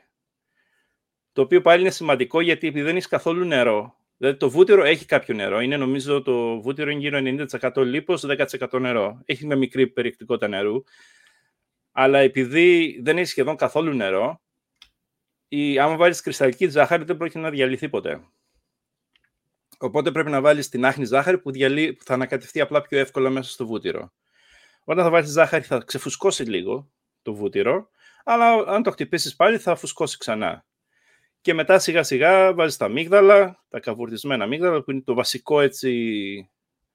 Α, η, η βασική γεύση του κουραμπιέ είναι τα καβουρδισμένα αμύγδαλα, τα οποία μην τα καβουρδίσετε πάρα πολύ. Εγώ το είχα κάνει μια φορά, τα είχα καβουρδίσει ωραία, είχαν βγει τέλεια. Μετά, επειδή τα ψήνεις δεύτερη φορά, θα καούνε. Οπότε τα καβουρδίζεις λίγο λιγότερο. Α, και βάζεις μετά τα διάφορα αρωματικά. Συνήθως στην Ελλάδα βάζουμε κονιάκ. Και κονιάκ εννοούμε το, το μεταξά. Το τριών αστέρων. Αν είναι σε χουβαρδάς, μπορείς να βάζεις και το πέντε αστέρων. α, και, και αυτό είναι. Μετά βάζεις το αλεύρι, και η ζύμη θα πρέπει να σου βγει πολύ... Η ζύμη είναι... δεν, δεν θα είναι το κλασικό ζυμάρι το οποίο μπορείς να το ζυμώσεις. Θα διαλύεται. Αλλά όταν το πάρεις στα χέρια σου και το σφίξεις τη γροθιά σου μέσα, θα δημιουργήσει έτσι ένα... θα, θα, θα κρατηθεί σαν, μια, σαν ένα... σαν ένα μπισκότο. Ε, και μετά πρέπει να... Αυτό είναι. Μετά τους σχηματίσεις κουραμπιέδες, τους ψήνεις, βάζεις ζάχαρη και τους απολαμβάνεις.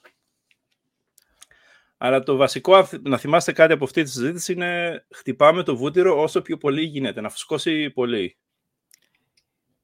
Ε, όταν κάναμε την προετοιμασία είχαμε πει δύο, αλλά βλέπω έχουμε μπόνους μελομακάρονο, να το πούμε. Ναι, μπορούμε να πούμε και το μελομακάρονο. Να πούμε και το μελομακάρονο. Είναι, είμαστε περίπου μία, πάνω από μία ώρα. Mm-hmm. Επομένως, ναι, ωραία όμως. Πάμε στο μελομακάρονο. Παρένθεση, το background που αλλάζω είναι φωτογραφίες του ίδιου. Ναι. Αυτή, φώτο. συγκεκριμένα, η, νομίζω αυτά τα μελομακάρονα πρέπει να τα έχω πάρει από τον Άκη. Α. Ο οποίος έχει... Δεν μου αρέσει σαν χαρακτήρα ο Άκης, να σου πω την αλήθεια. Ποιος Άκης; Άκης Πεκτετσίδης. Οι συνταγές okay. του Άκη. Πολύ, αλλά έχει τις καλύτερες συνταγές. Η αλήθεια του πω είναι οι καλύτερες συνταγές. Ε, είμαι, υπάρχει το λεγόμενο conditioning που λέμε, δηλαδή πώς έχει δομηθεί το ξέρεις, condition το, το τέτοιο, mm-hmm. ως πολιτικός όρος, επειδή τώρα που ηχογραφούμε έχει γίνει σύλληψη μιας Έλληνας πολιτικού με, από, και, και όπου, με κατηγορίες διαφθοράς την, την ημέρα που ηχογραφούμε και σκέφτηκα τον Άκη, τον Α, το... και λέω τι ναι. έγινε; Πώς...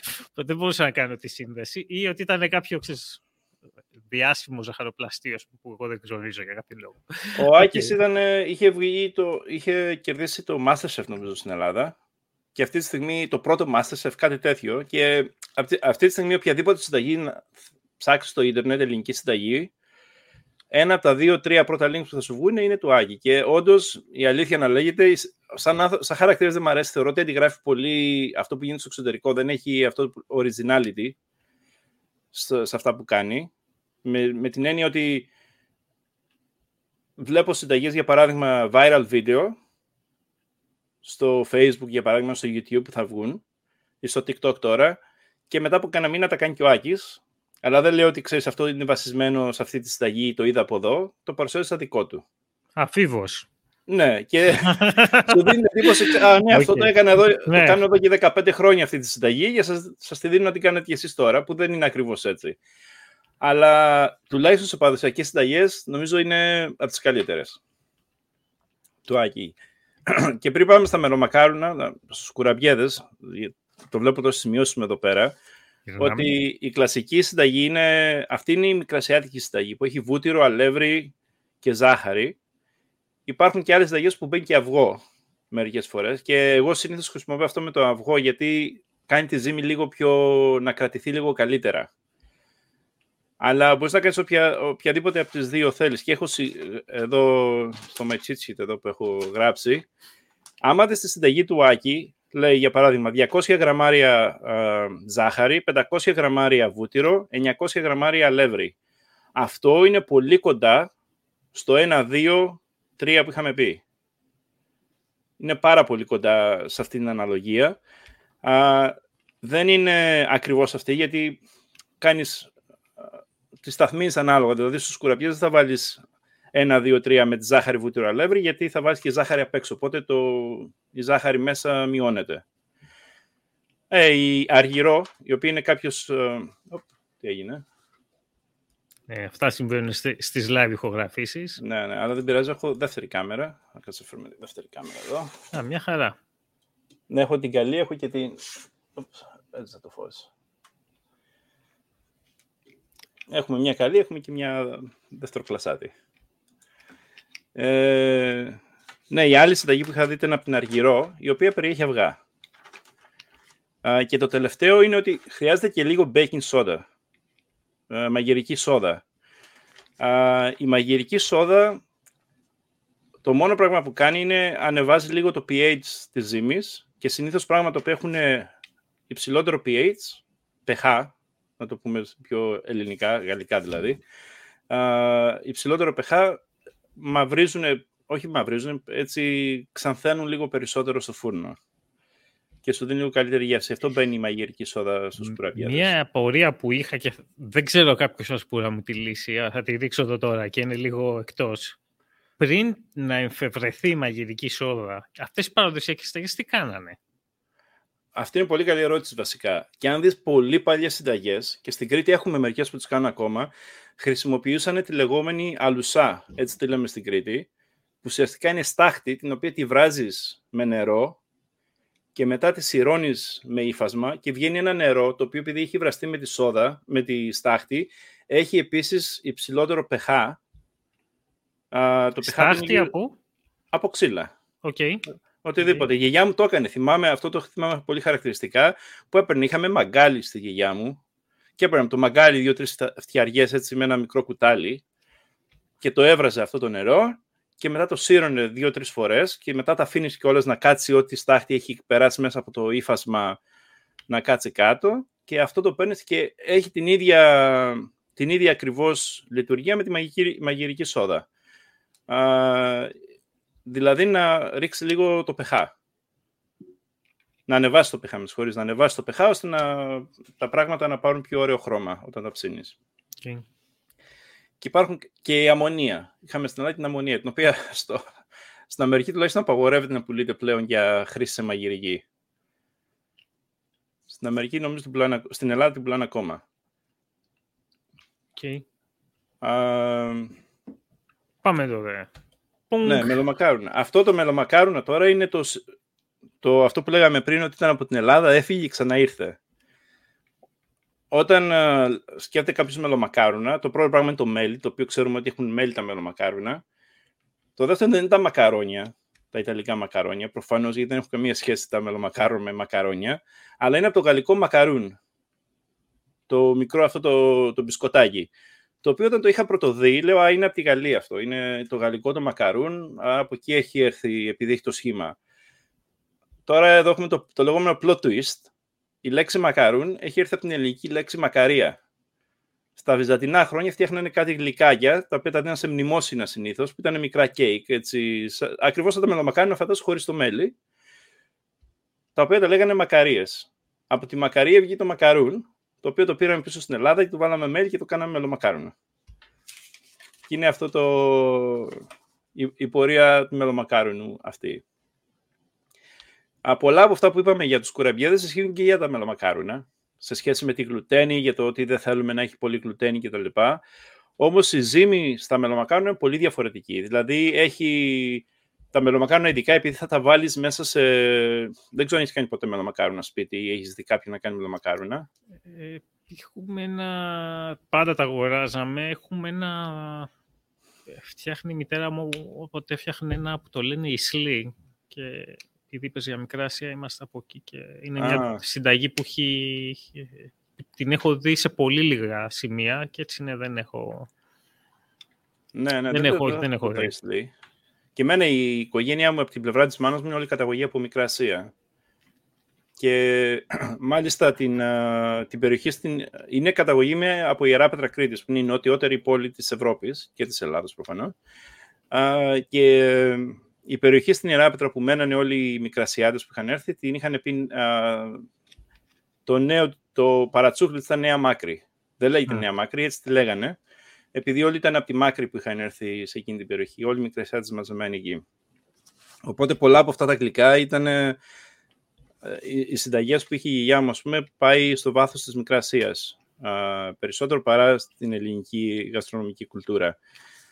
Αλλά ναι, αυτό που έλεγα είναι πολλά από αυτά που είπαμε για τα μελομακάρουνα. Για τους κουραβιέδε ισχύουν και τα μελομακάρουνα. Αλλά αν έχεις δει πώς κάνουν μελομακάρουνα, όταν φτιάξεις το σιρόπι, το οποίο είναι ζεστό, βράζεις ζάχαρη με νερό και μέλι.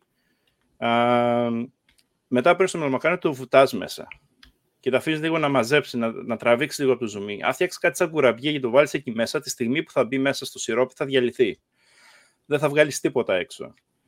Οπότε στη συνταγή του, με, του μελομακάρουνου βάζεις, αντί βούτυρο βάζεις λάδι, που έχει ουσιαστικά την ίδια έννοια, δηλαδή δεν θα δημιουργήσει γλουτένη, α, αλλά βάζεις και επίσης χυμό πορτοκάλι, το οποίο θα δημιουργήσει, γιατί είναι ουσιαστικά 99% νερό, οποίος θα ανακατευτεί με το λάδι και θα δημιουργήσει γλουτένη.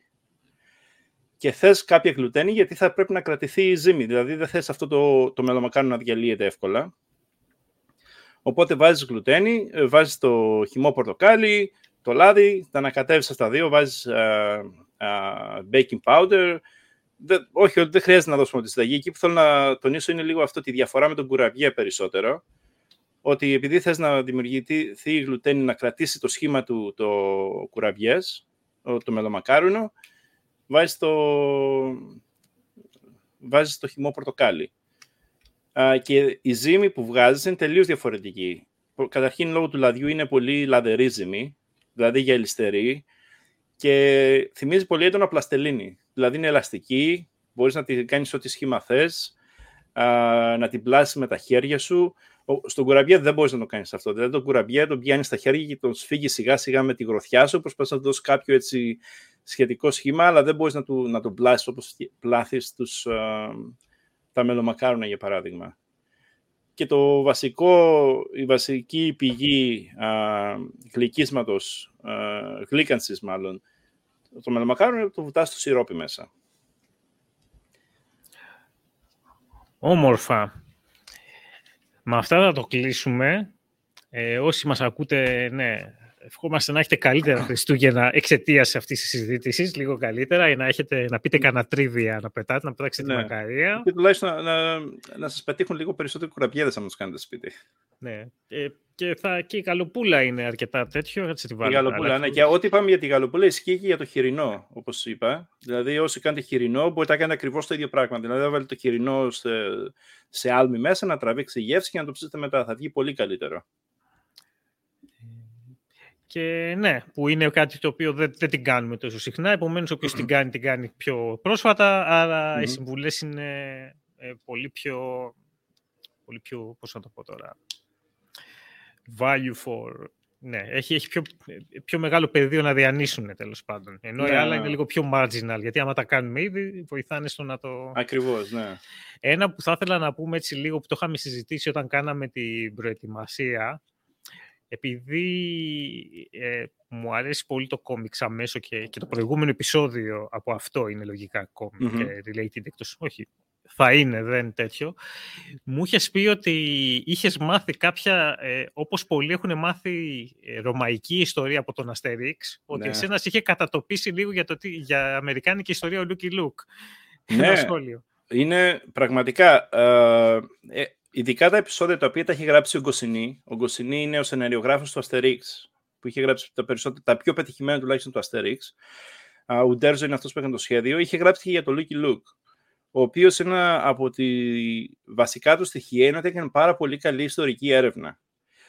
Και ειδικά στο Lucky Luke έχει κάποια πράγματα, όπως για παράδειγμα ένα επεισόδιο που λέει το σύρμα που τραγουδάει ή το Pony Express, το σήμα που τραγουδάει ήταν η διαδικασία πώς φτιάξανε το, το τηλέγραφο να φτάσει από τη Νέα Υόρκη μέχρι την Καλιφόρνια. Το οποίο ήταν από τα μεγάλα επιτεύγματα της Αμερικής Ένωσης τα δύο άκρα. Δηλαδή, ταυτόχρονα, μέσα σε δευτερόλεπτα μπορούσε να μεταδώσει μήνυμα από τη μία πλευρά στην άλλη. Ήταν τεράστιο επίτευγμα. Α, τεχνολογικό επίτευγμα για την εποχή αυτό οι χαρακτήρες που ήταν εκεί πέρα, νόμιζα ήταν, όταν το πρωτοδιάβαζα, νόμιζα ότι ήταν πραγματικά χαρακτήρες οι οποίοι είχαν φτιαχτεί για το σενάριο. Εγώ τα διάβαζα αυτά κάποια στιγμή το 92-93 εκεί. Mm. όταν ήρθε το ίντερνετ μετά και έγινε λίγο πιο διαδεδομένο το ίντερνετ και άρχισα να ψάχνω, τους χαρακ... να ψάχνω για το Lucky Luke να μάθω λίγο παραπάνω, έβλεπα ότι όλοι αυτοί οι χαρακτήρες που ήταν εκεί υπήρχαν πραγματικά. Και θυμάμαι στο Pony Express, το επεισόδιο με το Pony Express, δεν θυμάμαι τώρα ποιος ήταν ο χαρακτήρας, αλλά ένας τύπος έτσι με μακρύ μαλλί, με πολύ χαρακτηριστική, ξέρεις, είχε αυτό το καουμπόικο, το, το, το κουστούμι που έχει τα κρόσια που κρέμονται εδώ και τα λοιπά. Και νόμιζα ότι απλά ήταν μια καρικατούρα ενός κλασικού καουμπόι. Τελικά αυτός είναι ένα, ένας ο οποίος στην πραγματικότητα υπήρχε, δεν μου διαφεύγει το όνομα του τώρα, αλλά ήταν από τους βασικούς α, α, συντελεστές της επιτυχίας του Pony Express. Το Pony Express, για την, να, το, να, κάνω, να το εξηγήσω λίγο, είναι πριν το τηλέγραφο, πώς μεταφέρανε μηνύματα από τη μία πλευρά στην Αμερική. Γι' αυτό που είχαν κάνει, ανα... είχες καβαλάριδες οι οποίες φεύγαν από το ένα σημείο, φτάναν στον επόμενο σταθμό, ο οποίος ήταν συνήθως δύο-τρεις ώρες μακριά, και πετούσαν τη σακούλα με τα μηνύματα στον επόμενο καβαλάρι, ο οποίο ήταν ήδη στο άλογο και περίμενε. Και έφευγε αυτός και γινόταν συνέχεια αυτό και κάναν δύο με τρεις ώρες απόσταση ώστε να μην κουραστεί το άλογο και να μπορούν να, να, να τρέχει γρήγορα. Και αυτό είναι το λεγόμενο Pony Express, το οποίο δυστυχώς κράτησε 6 μήνες, γιατί μετά από 6 μήνες φτιάχτηκε το τηλέγραφος και το έκανε obsolete τελείως. Δεν, δεν είχε χρήση. Αλλά πολλά πράγματα από την Αμερικάνικη ιστορία τα είχα μάθει από εκεί και τα έλεγα μάλιστα σε φίλους Αμερικάνους εδώ πέρα, τα οποία δεν τα ξέρανε. Δηλαδή αυτό είναι το Μου το έχει κλασικό. τύχει μια-δυο φορές σε μερικά είναι για πιο τέτοιο, πολιτιακά, ας πούμε. Ναι, Μου δηλαδή έχει είχε τύχει ένα, ε, ένα επεισόδιο που ήταν με την Οκλαχώμα. Δεν ξέρω αν έχεις δει και τη σχετική ταινία με, τη, με τον Tom Cruise και την Nicole Kidman. Α, η Οκλαχώμα σαν πολιτεία την αγοράσαν από τους Ινδιάνους, όπως ήταν, και πάνω στο σύνορο βάλαν όλους τους ε, επίδοξους α, επικιστές και είπανε 12 η ώρα το μεσημέρι την Κυριακή θα, χτυ- θα ακουστεί το κανόνι και θα ξεκινήσετε τρέχοντας και όποιο οικόπεδο βρείτε θα μπορείτε να το πάρετε δικό σας, να βάλετε τη σημαία σας. Υπήρχε πολλοί κόσμος που το βράδυ πιο πριν μπήκε κρυφά μέσα και άρχισε να βάζει τη σημαία τους στα οικόπεδα που ήθελε, να είναι δίπλα σε ποτάμι, να έχει νερό κτλ. Και αυτούς τους λέγανε Sooners, επειδή μπήκανε sooner than... Sooner uh, than- expected. Όχι, δεν, δεν ξέρω καμία εικόνα. Όχι. Ούτε έχω διαβάσει και το, θα το ψάξω. ναι. Και η ομάδα του Πανεπιστημίου της Οκλαχώμα λέγονται Oklahoma Sooners. Και αν ρωτήσεις άτομα στην Οκλαχώμα γιατί λέγονται Oklahoma Sooners, οι περισσότεροι δεν ξέρουν. Και εγώ το ξέρω από τον Αστερίξ. Από το Lucky Luke. Από το Lucky Ναι. Luke, συγγνώμη, ναι. Ναι, ναι, ναι, ναι. Ή άλλα ότι ο, η Jesse J, ή ο Jesse J, η Calamity J, η Nobility Ακρι- Kid, ότι όλοι αυτοί ήταν ε, υπαρκτοί, υπαρκτές Ακριβώς. φυσιογνωμίες. Ναι, ναι. Ήταν υπαρκτές φυσιογνωμίες οι οποίες και, και η απόδοσή τους στο κόμικ ήταν σχετικά πιστή. Δηλαδή, άμα έχεις διαβάσει αυτό με, το, α, με την Calamity Jane, Το ήταν... έχω ξεχάσει. Ναι, η, η, Το έχω η χαρα- διαβάσει οι τότε, το χαρακτήρες είναι- 90 κάτι. ναι, οι χαρακτήρες τους είναι λίγο παρόμοιοι. Δεν είναι ακριβώς το ίδιο προφανώς, γιατί είναι κόμιξ, το έχεις κάνει λίγο πιο αστείο. Αλλά η...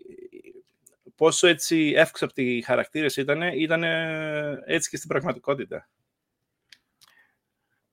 Αυτά λοιπόν, ευχαριστήσουμε πάρα πάρα πάρα πάρα πάρα, πάρα πολύ. Εγώ ευχαριστώ για την Ε, πρόσκληση. Πολύ καλά να τα πούμε μετά από τόσα χρόνια που είχαμε κάνει στο προηγούμενο. Ναι, έχει συμβεί και με άλλο ένα παιδί. Ε, πραγματικά άργησα πέντε χρόνια, αλλά το έκανα. Και αυτό είναι και κάτι άλλο, το ότι μένει στο πίσω κομμάτι του μυαλού μου. Ενώ τώρα ξέρεις, μπορεί, Ναι. μπορεί να συνεχίσει. Λοιπόν, ε, γράψτε, ρωτήστε, αν να το ξαναφέρουμε ή να, να κάνουμε και κανένα τέτοιο, να μιλάμε για μαγειρική και να παίζουμε το TikTok δίπλα, να μιλάμε λίγο περισσότερο, αφού έχει το μέσο. ναι, ναι, βέβαια. Ότι... Και αυτά. Μέχρι τότε, όσοι μας ακούτε πάλι καλά Χριστούγεννα να έχετε και καλή πρωτοχρονιά με τις οικογένειές σας και ό,τι επιθυμείτε. Ναι, βέβαια. Καλά Χριστούγεννα, καλές ε, γιορτές, καλή πρωτοχρονιά και καλοφάγωτη καλοπούλα και κουραπιέδες. Bye.